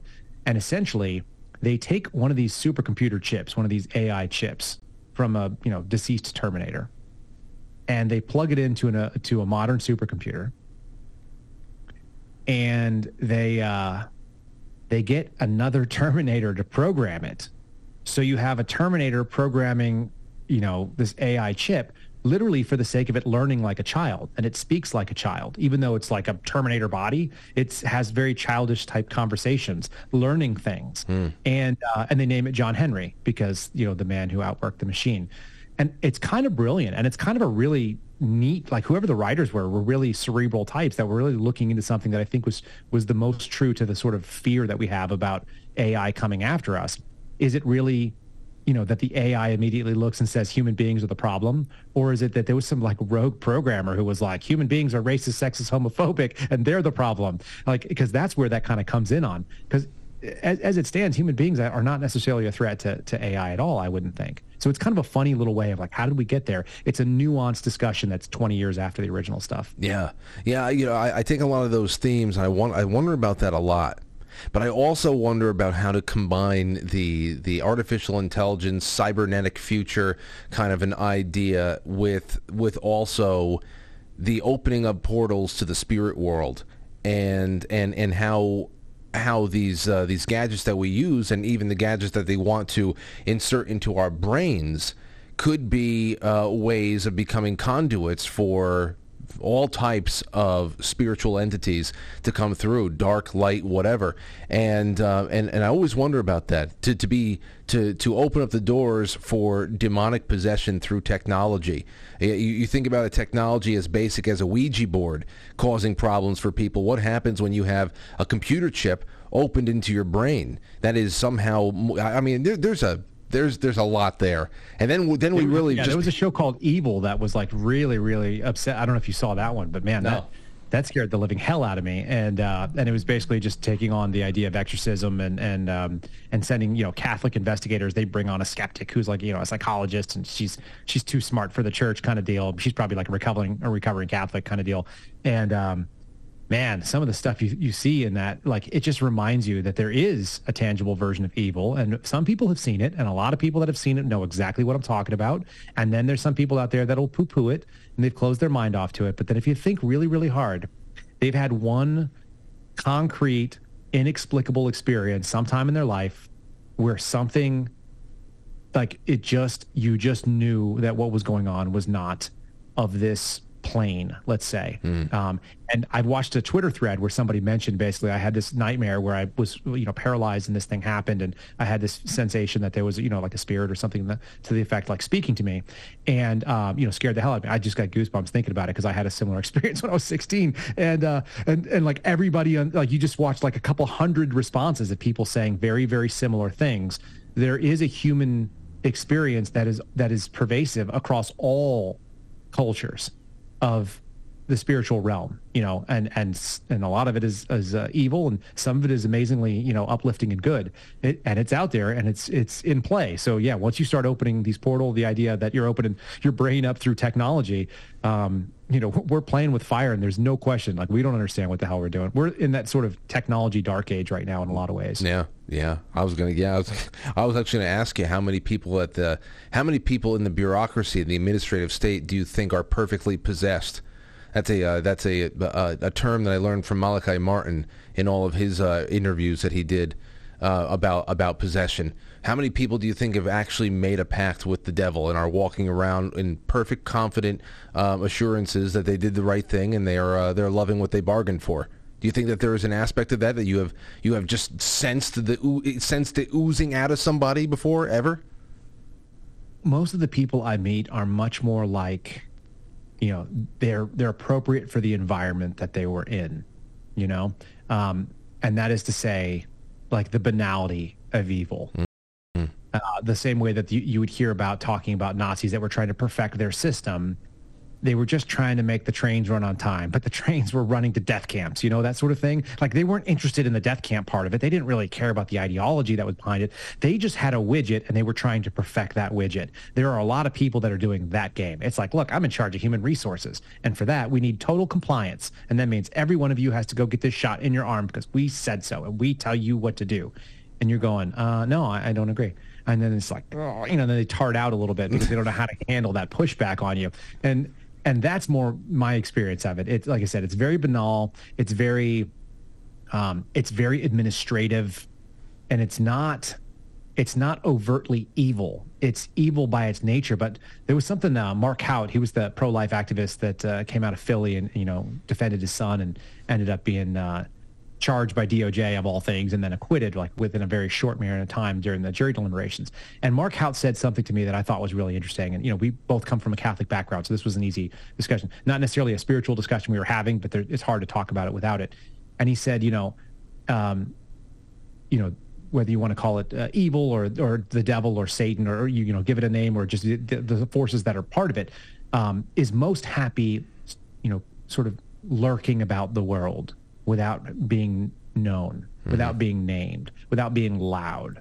Um, the shrieking sort of you know banshee type demon experience is not something that is very successful. That's a hard tool to recruit with. You're most capable when you do that sort of thing that uh, you know Kevin Spacey talks about and, and the, the, usual suspects, right? The greatest trick the devil ever pulled is convincing the world he didn't exist. That's how you're the most sneaky. It'd be the same for an intelligence um, organization. It'd be the same for a possible coup. You know, convincing somebody that it wasn't a possibility. That's the real power. Being able to do something like that. And so I think that's been my experience that I don't think these people are overtly evil. I don't think they made a bargain with the devil, although there's certainly some people in the world that seem that they have. Uh, I just don't think that they were people I experienced in the administrative state. I think they're just doing their job, and they think their job is the most important thing. What they've done is they've basically replaced, uh, you know, two different G's. They've replaced the G in God uh, with the G in government. And so government is sort of that's the thing that comes and keeps them alive. It's what sustains them. It's what makes everything work. It's what they believe in. And so it's become the value system. It's a, a secular type of religion, which is an evil in and of itself, but it is not uh, it's not nearly so overt and it's not nearly in your face in that way of perfect possession or anything to that effect. Hmm. Okay, well then I, am going to stay in the fantasy land for my last question for you, Kyle. We're going to fantasy land. So the FBI, here's the fantasy. Okay. The FBI calls you up tomorrow. Agent Seraphin, we were wrong. You were right. Uh, you are. Uh, you're not only. Not only do we admit that we were wrong, but we want you back, and you are going to be the director of the FBI. What are you doing first? What are you doing first? Let's let's say you take the job. You're the director of the FBI. What are you doing first, and then what are you doing second? Um, so the director of the FBI, if I'm correct, I believe is in, was one of the original classifying delegation authorities, which is they are able to classify and or declassify things with uh, permission within their purview. So we go big on that. Transparency, radical transparency, disinfect with sunlight. That's a big deal. Um, any outstanding request by Congress for oversight, give them everything they want if it needs to be in a classified setting, send it to the SCIF. They have access. We'll do that. Is there anything in any any one thing in particular you want to see declassified as a citizen? Anything you want to see declassified that the FBI would be able to make possible to shed really big light on something that we've been asking ourselves for however many years. It could be as as recently as the Las Vegas shooting that they said we'll never know anything about, or what? What, what would you go for if you had a, a personal request to to uh, bring to light? I think showing the uh, the reverse targeting that was done with the 702 FISA process would be a big deal to to show like what that was and what it looked like. That whole program is disgustingly uh, immoral. It's illegal. There's nothing you could do about it because that's just it's the nature of the job. I always tell people 702 FISA is like giving a TSA agent a, a metal detector and telling them their job is to look for guns, hmm. and everybody has to go through the metal detector. But they're not allowed to use the metal detector to find guns. They have to use other methods to find the guns it's absurd. It's, it doesn't make any sense. And so that's essentially the way that 702 FISA works. They're giving you all the access to all this collection. The collection comes in from all the different facilities that are overseas only. But the people that we're interested in are domestic. And if you were to go look for those domestic people, that's illegal. It's actually explicitly forbidden by federal law. So the way that that's abused, and it's used, it's used like 3 million plus times a year um, by, by the last audit uh, without permission for that. So that'd be a big thing, I think, just to show sort of good faith. But, uh, you know, end of the day, I, I'd get rid of everybody from a GS-15 up.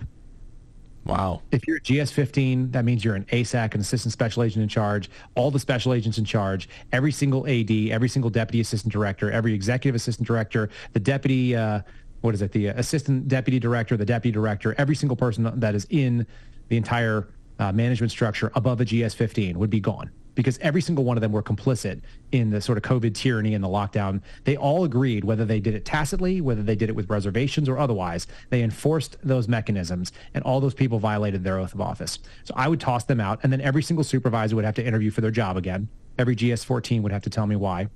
We'd go around the, you know, the country and you'd basically have to say one of two things. I didn't know what I was doing was wrong, in which case um, we will put you into some training and you can't be a supervisor ever again. I knew what I was doing was wrong, but I believe, you know, I, you know, but I did it anyway. You're fired. And then the last one is I believed what I was doing was right. And you can never hold a supervisory job again. And we have to either train you or fire you as well. So that's every GS14. So you'd be left with the frontline agents, and every single one of them would be it's like you know they'd have to interview for their jobs again too. The whole agency needs to be basically gutted from from top to bottom because even the people, you know, people always say, well, like, you know, are the rank and file, which is not a thing. We call them brick agents, the frontline agents. You know, are they equally corrupt to the way that the seventh floor of the Hoover Building is? It's a real straightforward question. Who's serving those search warrants at Mar-a-Lago? Who's serving the search warrant? I don't care who gave the order. Who's actually going and doing the, the thing on Mark Houck? Who's arresting pro-life activists in any given state? How is that happening? It's people who said, this seems like a real problem, but I'm going to do it anyway. And those people are all suspect in my book because I know at least four people who didn't do that. And so there are people who knew it was wrong and they're really good people but they're regular people. They're not exceptional. And none of us, like, I don't consider myself to be exceptional when I was an FBI agent. I just knew that what they were saying was wrong. And they were, you know, literally thousands, like maybe two and a half to 3,000 people who knew what they were asking us to do was wrong and refused to be part of it. Uh, they didn't want to get the shots. And then the rest of their sort of problems flowed from that. So day one as director, yeah, you're all interviewing for your jobs. That's really the big piece of it. Wow. What, what the, the, I, I would love to see the New York Post headlines on that day, Kyle. That would be that would just be incredible, man. Oh man, I I, th- I, I gotta say thank you so much for spending this much time with me. I hope you come back to hang with us again sometime soon. Yeah, you tell me when, buddy. I enjoy it. All right. Well, Kyle Seraphin at Kyle Seraphin on Twitter and elsewhere. But uh, let everybody know. I was just on your website to read your bio. I know you have a podcast. You obviously do a lot of media. You were just on with uh, Seb Gorka today. You had mentioned. But w- what does the rest of your week look like so people can continue to follow you? Because you do a lot of wonderful commentary, and um, and and we've had a lot of fun exchanges. I can't wait to get back into those fun times. Yeah, man. Uh, I'm going to be uh, talking to somebody from the Family Research Council. Sound, apparently, they have their own uh, television network, and they're going to be talking about some of the issues. Again, some of this issues with infiltration of Catholic churches has hit pretty hard, and. Um, we are in talks right now. I'm in talks for my podcast to get picked up by a, a small fledgling uh, startup network that's going to be kind of pushing out uh, sort of a same worldview that uh, I think many of us hold, not explicitly religious, but based on some, you know, fundamentally um, Western principles of, of Christianity and, and basically the way that, most of the uh, libertarians in this world want to see the things exist, which is to say that uh, they don't want to be told what to do. They don't want their freedoms to encroach on anybody else's. They're not trying to run anybody's lives, but there is a right and a wrong, and we should probably try to like veer closer to the right than the wrong as necessary. So uh, that's probably coming down the lines that people can just check that out. It'll be uh, announced, I'm sure, in in uh, public, but also my website, kyleseraphin.com is really easy to remember. And they can send me emails there too. If people send me stuff, I usually respond unless it's super crazy. That's right. Yeah, it is. Yeah, because then we know that you're just a Fed boy, and then well, saying, or you're mentally ill. I get a lot of people that are just like asking questions that are just beyond my scope of, of capabilities, and I, I think that's funny. But I, I, like you know, unfortunately, I can't help people. It happens. I don't know how to help the FBI help you. They, they won't even help me. So we all we all do the best we can, Kyle, and you do a wonderful job with that. And uh, thanks again. We'll be in touch. This was a really enlightening talk. Yeah, appreciate it, Frank. We'll see you soon. All right, good night. All right, buddy.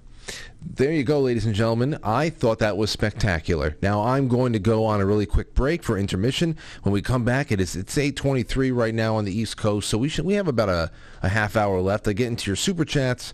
I get into some of your calls. We'll see if I can round out these other things that I wanted to play for you, and whatever has to go into the leftover pile for tomorrow. Oh, so be it. But tomorrow we're going to have just as good of a conversation with another person. I can't wait to introduce you to. So uh, there you have it. We're going to be right back. Don't go anywhere. It's intermission time, folks. Time out. Press the like button. Thank you. Ladies and gentlemen.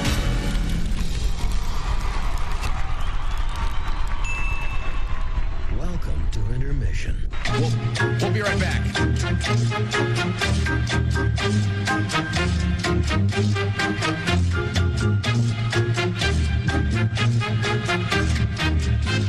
Yeah, intermission.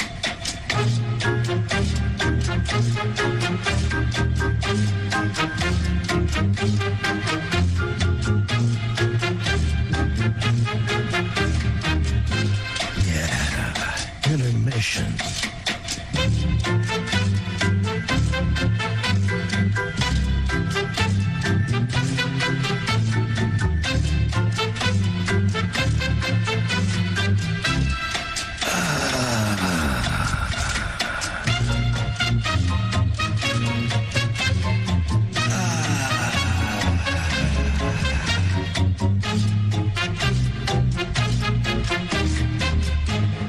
now entering.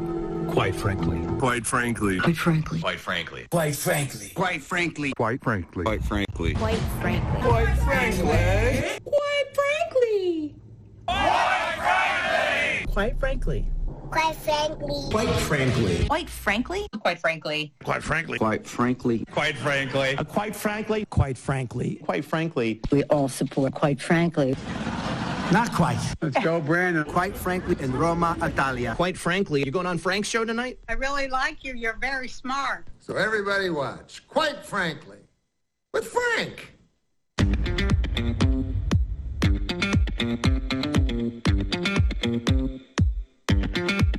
Quite frankly.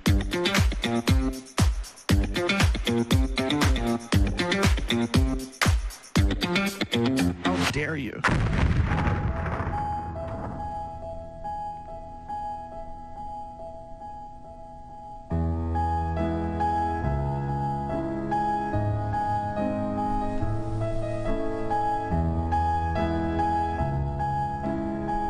You know, um, my brother, my brother's out in California with Tom and Derek from the band. It's the first year that they've gone out to uh, NAMM, the music convention, without me. Uh, because they, they put it on hold because of all of the uh, COVID stuff, and then it's back now, and they're out there. They just landed this morning, so I was uh, I was making jokes with them. I was just I was making jokes with them about uh, you know oh you're landed oh good take some pictures of you know so and so or this and that and it's all obscene terrible shit. Wouldn't you know it? Anthony, Derek, and Tom they get into their their uh, rental vehicle and they're just leaving the uh, they're leaving LAX or wherever the hell they are and they're making their way toward wherever they're staying and they're at a red light and there's a guy wrapped halfway in a blanket that's just standing there pissing into the street and he sent me a video. He said, "Hey Frank, hold on, I, I, can't. I tried to download it for the show, but I couldn't because it was a is an MOV. But uh, you'll be able to hear um, Anthony shout me out and uh, and everybody laughing at at the at the, the video. Listen, There you go, Frank. there you go, Frank. There you go, Frank. You wanted, you wanted something? You wanted to see something? There you go. And the, the guy's just taking a piss on. Well, I don't know what the hell it is. It's just right there, right, right. I, I mean, there's California. He said they said I can't believe this. Now it's been since 2019 since we were out there in California together, at the, in the Ana- Anaheim area, and um, and then I got this back. He said this, the store, and I got this from Derek as well. Anthony said the stores are like barren wastelands. Barely anything is in stock, and the CVS said that all their carts were stolen. All the carts and baskets, all those have been stolen.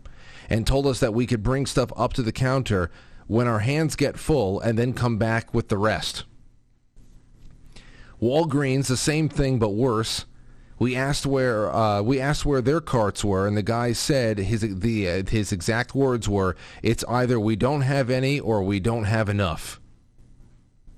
That was the exact words. We went to three different places and they didn't have solo cups, so we ended up stealing three slushy cups at a gas station. So, um, then Matt says, "Tell me which gas station. I'd like to notify them of this thievery." So Matt is already going to go narc on Anthony, Matt, and uh, uh, uh, Anthony, Derek, and Tom for taking three slushy cups because the state of California has no more solo cups. My gosh. My gosh. Well, well, well, well, well. What are we gonna do? What are we gonna do? I'm here with you tonight, and we'll uh, we'll make do. Okay, let's get into your super chats, shall we? First one up. First one up is from Michelle. Michelle says Kyle Seraphin. Kyle Seraphin means reliant, fiery one. Interesting, very interesting. Love you, Frank. Thank you so much for that, Michelle. I wonder if Kyle knows that. Stove says Frank just stopping off a little, uh, dropping off a little something to show a bit of support for the quite frankly, and in this case, no one has let you know. Quite frankly, is by far on top. Much love for the quite frankly show. Always, we are very fortunate for the top-notch independent media. Thank you, thank you for um, thank you for the kind reviews every night, Stove I, I, I just for everybody, and, and I know there's there's a lot of you who show up a lot in the super chats that show up a lot in the uh, in the PayPal's little little tiny uh, gifts and and and tokens and wonderful reviews and kind words. I I really hope you never think that you're take, being taken for granted because I um, it's just very hard. I'm gonna have to start finding ways to say thank you in different languages because yeah. Well, anyway. Here now, Josh says Frank, the blue belt jiu-jitsu and homeschool champion. Dolly Mama turns 41 today. Just thought you should know. Well, happy birthday, Dolly Mama. Happy birthday. 2002, WV Cabrio says Brave New, Brave New World book raffle. Oh, you got it. Well, you're in there, 2002. Now you will be in. Okay, over on to Rumble. We got one rant, I think. That's from Larkstar. Says that was a hump day. Quite frankly, TV home run. Well done, Frank and Kyle. I'm glad that you liked it. I had a wonderful. T- I knew it was going to be a good one. He's a great chat, and we were able to do a little bit more than than uh, just the surface level stuff. We did we dipped a little bit deeper, which you know that's what I like to do. Over on quite frankly.tv, powered by Foxhole, the Gold Pills, Paulie, thank you. Thank you, Sean Joe. Jesse, thank you. Sean Joe again says no Chinese takeout for you, Frank. Gave me a cookie. Thank you. Woke Societies sent me, says Trump Red Pill. Well, I love woke societies. He's a good man, that guy. He's a good man.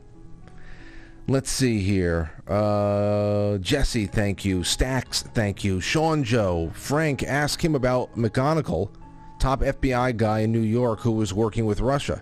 I did not see this. I'm so sorry about that. Thank you, NJSA, uh, NJSF. Jam-packed show. This one will be worth a rewatch. Great independent media. Jesse, Trump Hill again. Jesse again. NJSF says totally on board with the Seraphin plan. Oh yeah, that would be that would be tremendous. That would be tremendous if, you were going to keep the FBI around, with which ultimately I wouldn't. You know, my I asked him. The question was, okay, you are now they they they grovel, and they say we want you back, and we're sorry for what we did, and we want and, and you are now the director. I can't expect the director to say I'm shutting the whole thing down. I'd expect uh, him being in a higher office than that to say I'm shutting the whole thing down and get rid of it. But as a an, as a director who actually wants to to make the department, the bureau, something worthy of existing, you would do something no less than what Kyle described. Absolutely, you would do no less. I'm on board with that. Chai Possum says Kyle was spectacular. Thank you, Frank, and then thank you again, Jesse, at the end. All right. All right, what do I have over here? Um, you know, speaking about the Russia-Ukraine DNC leak thing. Well, there's a few other things. You saw Ron Paul on Timcast. It's really cool of Ron Paul to get around like that. I'd love to have him on this show. I really would. And he talked about JFK being assassinated by the CIA and all that, and how um, he said that the, the day that the Republic ended, that we all lost it all, was on the day that JFK was assassinated. I thought for sure he was going to whip out 1913 with the Federal Reserve, but he paid a good amount of attention to the the, the financial system going to hell in a handbasket, for which there's no cure. That was interesting to see. Here's a little bit more of the NYPD revealing the robot dogs. Let's let's let's watch that, and then we'll take some calls in a little while.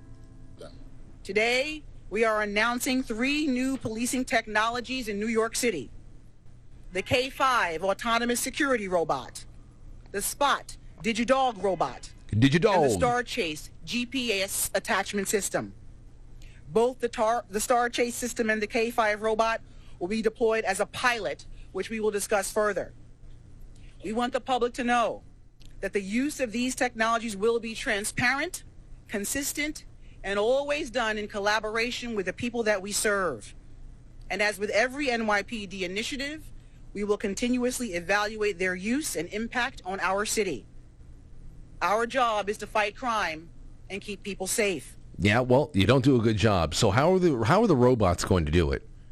Are there guns on the robot? Well, there's Eric Adams. The commissioner stated uh, transparency is the key.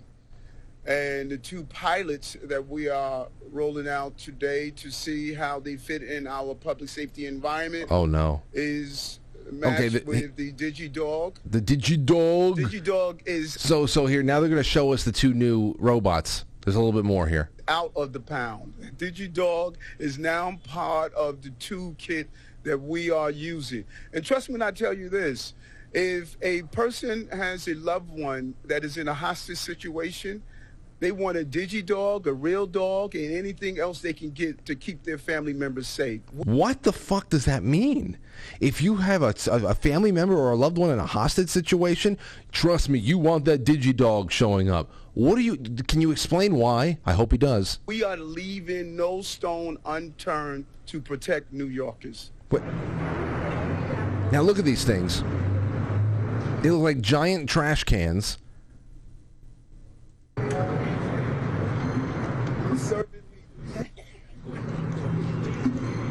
These things are going to get kicked, abused in all types of ways.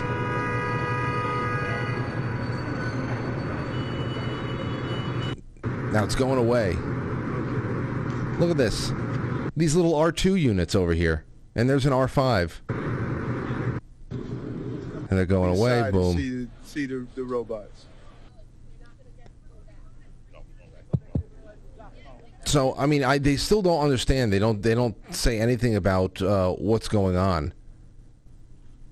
What's going on? I mean, if they want to leave no stone unturned to save New Yorkers' lives, they could just go back to, um, you know, really good police work and not restricting people from doing common sense things to to keep the the streets safe. But then again, you know, as Kyle said, it's New York's problem, and it's only going to get worse. They're putting these these these uh, these trash cans out there rolling around. That's going to deter crime. Now, I'm going to read a little bit more into this because when you say that you're going to deploy this DigiDog in hostage situation, what does that mean? What does it mean? If I'm being held hostage and that dog shows up, why do I feel relieved? So I'm going to get to the bottom of that for you because this is so far makes no sense. All right, let's take some calls. 914-595-6953. I just got a text message from Abe. He says it is Robot Hole Wednesday instead of Rabbit. Robot Hole Wednesday. I hope you are all ready for that. The after hours programming on quite quitefrankly.tv. It's going to be there for you. So much more. What did you think about tonight's show? I have another piece of media over here that we can go to since we're speaking about the whole Russia, Ukraine, DNC link nonsense from before. Uh, that all has to do with Julian Assange. Well, our friend Jose Vega is at it again. You got to take a listen to this one. I'll play it in just a second in just a second. I want uh, wanted to make sure that we got uh, this one call in first. Hold on a second. Nine five one. You're on the air. Who's this? Hey, this is Don. I haven't called you since you had uh, John Ward on. Frank, how's it going? Wow, wow. Uh, You said Don? Yeah. It's from, been. It has been. It must have been a long time. It must. have been The last time that John Ward was in uh, was Halloween night. I think Halloween night 2020. It's been a while. It's been a while. Anyways, we're, I live near uh, Pechanga Casino here in SoCal. hmm They use them here, man. They already have them in, in force. So tell me about them. The- uh, now, what I just had on the screen right there is that a little bit more of what you have? These like walking trash can kind of things. They're dome figured and they're rolling around. What, what? Tell me what they look like, what they do, and how people have received them. Um, I blow right by him. I mean, I don't even pay attention to him anymore. But uh, I see people gawk at him, and I've never seen them interact with anyone in a violent way. Do you know what I'm saying, Frank? Yeah, Yeah. But they're just part of the scenery now. just part of the scenery. Makes you wonder. Yeah, it's amazing. Yeah. You have this little Roomba. This little Roomba is walking around town now, taking pictures of it, taking pictures of everything. Uh, it's just it's just going to be really really interesting to see how these play into the picture, the the greater picture of how they operate. So um, so yeah, it's one thing to say, okay, well, this is going to be out there directing traffic or or something, but when you start talking about hostage situations, Don, that means that there needs to be some kind of lethal force or some kind of deterrent that could be deployed by this thing that not only takes out the assailant but also saves the person who had been held uh, in captivity. So uh, that is uh, that that's a very specialized operation right there that you are delegating to a robot dog. They, I, I, I got to find the details on on how this pulls it off. You know, in a casino, you got people sometimes not looking and acting their best, but so far, I've never seen any damage done to anyone or any of the gaming devices, so they must work, Frank. I guess so, but I wouldn't I wouldn't try any funny business in a casino now or in a casino in 1995. Uh, it, it, that has always that has always been uh, more tightly surveilled than any place on earth other than government buildings. So uh, I guess having this thing running around is just going to be a little bit extra. Hey, don't mess around. But thanks for the call, Don. It's great to hear from you. Have you heard from John lately? I don't want to take up too John's much time, but John, uh, well, I, I know a lot of people ask about John Ward. All I can say, and uh, you know, he doesn't, you know, when I, I don't bother him too much, but he's doing well. He's out there. I get a response from him every once in a while. Um, I only message him once every couple of months to see how he's doing, but I assure you, he's alive and well. But um, that that's that's just really it. I every every so often I'll give him a reminder how much he's missed, and uh, and and who knows what happens in the future. For now, I guess um, I guess just keep wishing him well. all right, Frank. Have a nice rest of the week. Thank you, sir, and, and call in more often. It was great to hear from you. All right, thank you. All right, there you go. There was Don. All right, eight one. We'll take one more. Eight one seven. You're on the air. Who's this? Hey, this is Lori from Texas. Hey, I've been Lori. listening to you for years already. Wonderful. It's great to hear from you. and hey, um, I was listening to Kyle and you talk about the uh, demonic possession and um, electronic um, devices. And um, I remember back in um, 1999 when my father passed away. Um, you know, I was feeling really down. I was on his laptop and I wanted to write him a letter. So it was really late at night. I couldn't sleep, crying, you know, mourning for him. And I started typing on his laptop uh, so to write him a letter. And um, all of a sudden, I had this uh, box pop up saying, go to daddy, replace with ghost What? and it yeah it was really weird. And i i it frightened me a little bit. And i'm like it's got to be a coincidence.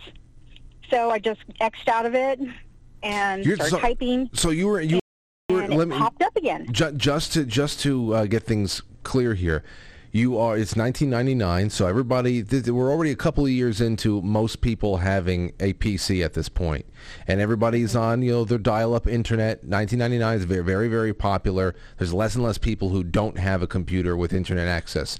So uh, there you are. You just lost your father. Um, very sorry to hear about that, and um, and you're writing a, a letter just to kind of exercise yourself a little bit and to get some things, some thoughts out, and to hopefully find some relief through the the writing process. And the word processor had a notification Yeah, pop. yeah. It- this was a notification inside of the word processor that was asking you whether or not you wanted to replace the word daddy with ghost. right That- exactly that's that's some that's freaky shit.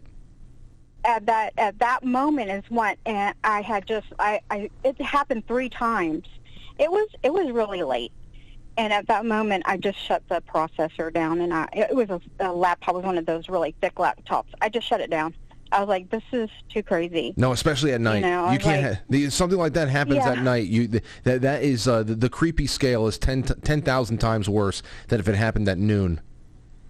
right Oh, right yeah, I just wanted to share that because I really do believe that, you know, in this day and age, even more so that um, uh, even with uh, the technology that's out there, I have, I, I, I, I'm, I'm a Catholic and was brought up really, you know, um, straight up Catholic. Um, or we were told that during like, um, you know, some healing masses that we were in when, um, people were being um, exercised or whatever. Like, for example, if there was a demonic possession within the healing mass, that we were uh, supposed to exit the um, the church, and that we weren't supposed to bring in our uh, electronic devices or record it or anything because the uh, demonic spirit would be captured in our telephone you know so Mm. it, it was it, it, it you know i really believe that you know demonic spirits can be captured in a, in our electronic devices so Yeah, I, that's I, my uh, take on it I, I've, I'm always wondering about it, and the more that we talk about it, the more that people put their input in, and the more people uh, report on it, like parapsychologists and stuff. It, it makes more and more sense. And uh, hey, you know, it's there's there's so much energy that is produced. I know it's, it's oh yeah that's that's what they are energy it's so much We're energy. energy. You got to imagine it's like a magnet.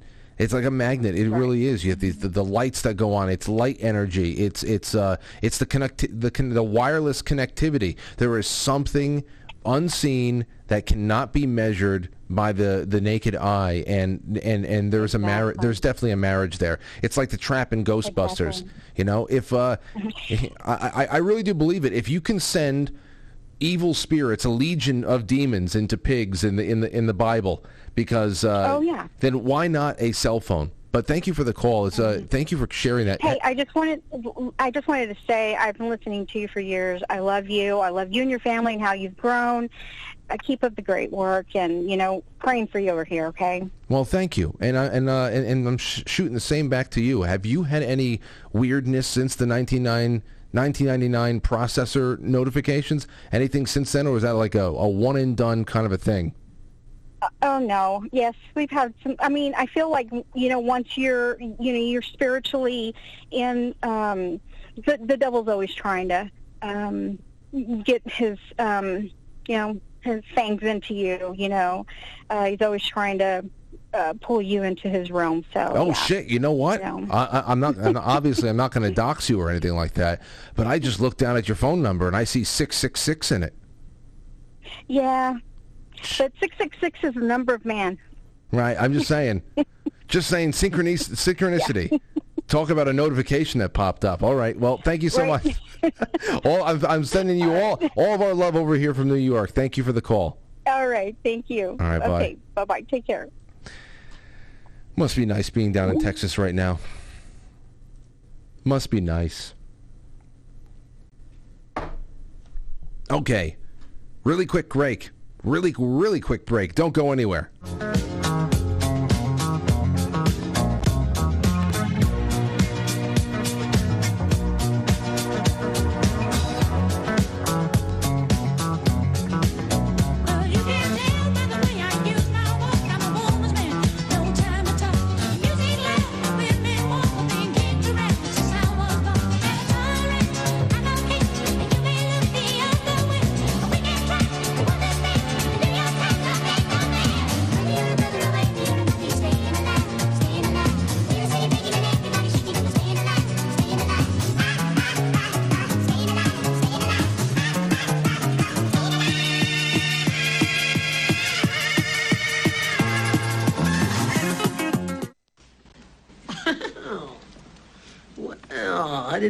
Wanted to get involved with the discussion, Mr. Helper. But since you want to help, maybe you can help me, okay? You remember that thing we had about 30 years ago called that Korean conflict? Yeah, where we failed to achieve victory. How come we didn't cross the 38th parallel and push those rice eaters back to the Great Wall of China and take the Spring brick and nuke them back into the fucking Stone Age River? How come? Tell me why? Say it! Say it! All right, I'll say it. Because Truman was too much of a pussy wimp to let MacArthur go in there and blow out those commie bastards. Good answer. Good answer. Like the way you think. I'm gonna be watching you.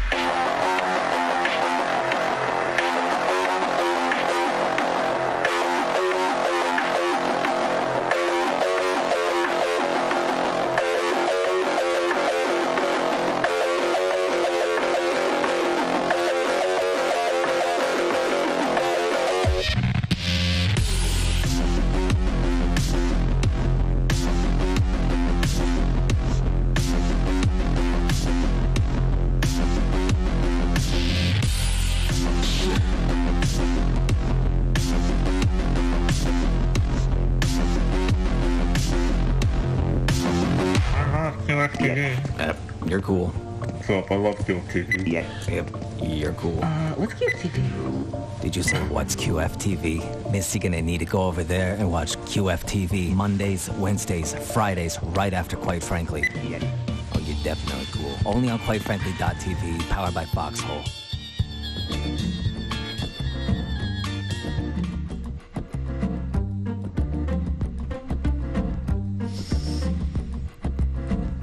After hours programming begins in about 10 minutes, or as soon as I get off of here.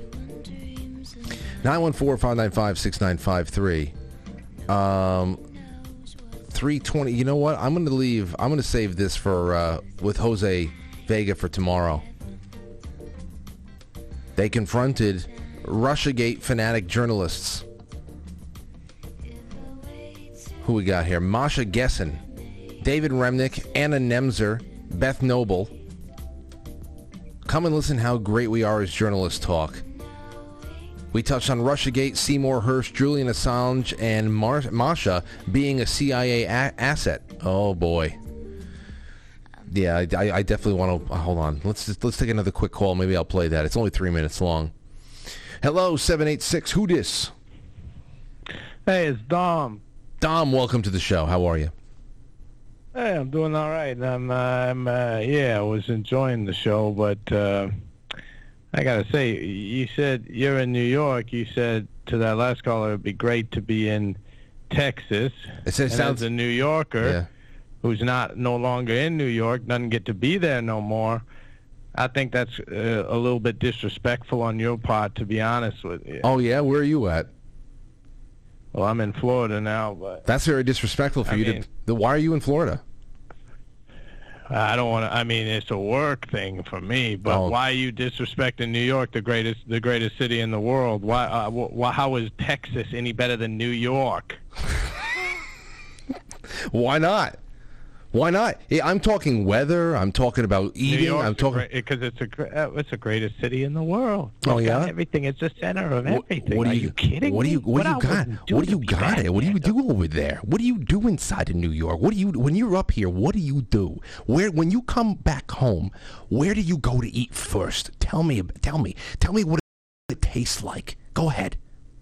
Sell New York. for me. Come on, sell. I mean, New- I obviously hey, go hey, a- sell, sell New, sell New York. got a- I have a slice. Uh, what, You have got- a slice. Where'd you? Where do you get a slice from? You get it from Louis.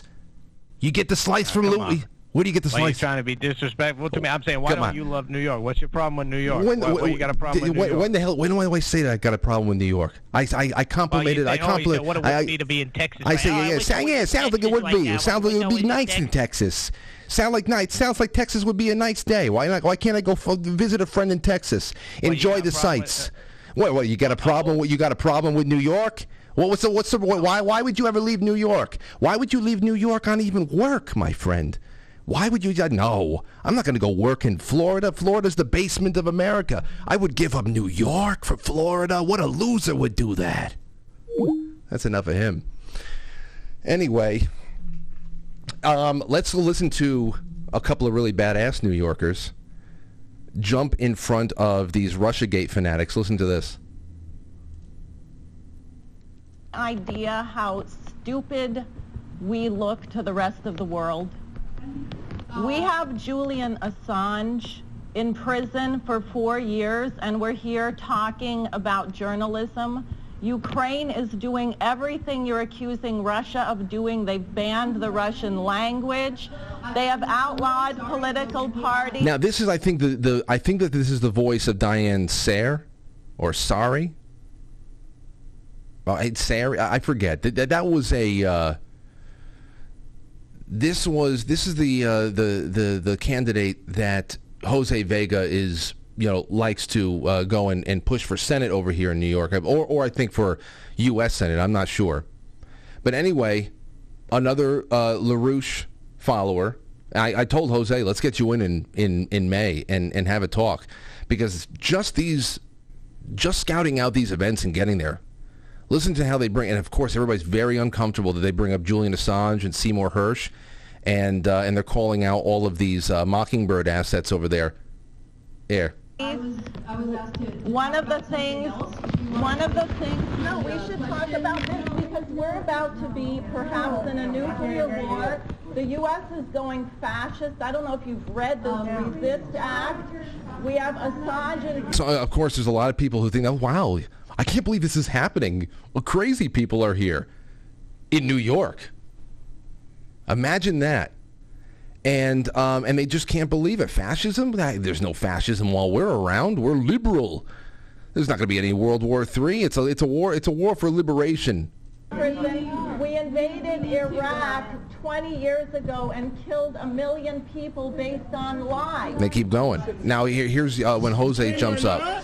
We got this. C- Hold on.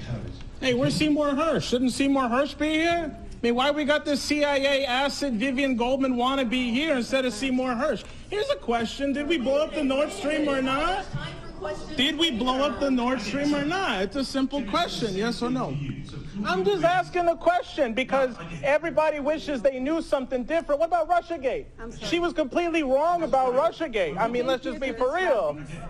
You were wrong. Everybody was wrong about Russiagate, okay? Robert Mueller took away the case. Think about that for a second. Now, all of you are wrong. Nobody here has even said a word about us blowing up Nord Stream. And now what? You have a State Department official talking about banning all Russian media from around the world. I mean, where's the outrage against that? Or Julian Assange? Okay. No, I'm not going to be quiet. Yes, because frankly, gonna no. I'm not. Yes, you got sir. to take me away Okay. because I'm here to expose the truth about Okay, you. thank you, You're a CIA asset who said nothing about Seymour Hersh, the biggest story of this century, and nobody said anything. Instead, you're all here, what? Masturbating at how great journalists you are. Nothing revolutionary has come from any of your articles. What's wrong? Why won't you take the question? You stood up to Putin, right? You won't answer about Seymour Hersh? What's going on? I thought it's just great. Could listen to it all day. Really could. And they sit there with the, dism- the the smirking dismissiveness, but as I say, right below the smirking dismissiveness is a boiling sea of rage. It only takes a little bit of prodding until you get there. You know, first you get the wagging foot. They they're crossing their legs, they wag their ankles a little bit, and then it just becomes and then both feet get down and it's just it's just interesting. So there's plenty, uh, plenty more to talk about as the week goes on. Tomorrow we're going to be diving into the weather, diving into the weather a little bit. Hope you're all having a good time from now until then. Get on over to quitefrankly.tv. It is Robot Whole Wednesday. Hope you enjoy it. SF Green Eyes says ten bucks for your response to the to the New York fan. Bravo. Listen, I'm a New that's a New York fan. He was just some troll. Probably is not even from New York. But I uh, I'm from New York, and I I love this place, especially away from the city. I mean, the city is uh, the city is a uh, a self in, uh, it's been a, a self important part, a corner of this monstrous state. It's it's huge. It's gargantuan in size. It's just absolutely beautiful. So, uh, so yeah, no doubt about it. But yeah, Texas does sound great. Want to go down for some barbecue? Maybe catch a game in that new stadium that they have. That's air conditioned. Not Houston though. Not Houston. Not going anywhere near that house of horrors. Anyway, all right, ladies and gents, we will be back tomorrow at 7 o'clock. I hope to have you all here. Get on over to quitefrankly.tv. It's going to be a wonderful night. It is just beginning. So uh, don't waste any time. We'll see you there. Thank you. I'll catch you on the flip side.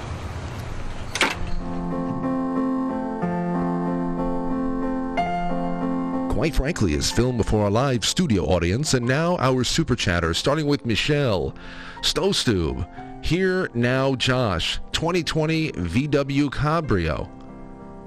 And thank you to Lark and SF Green Eyes over there on Rumble. To all of our wonderful friends on the uh, the Foxhole, I'm releasing the scratching right now, and I'll see you in the chat room before long. Good night, everybody.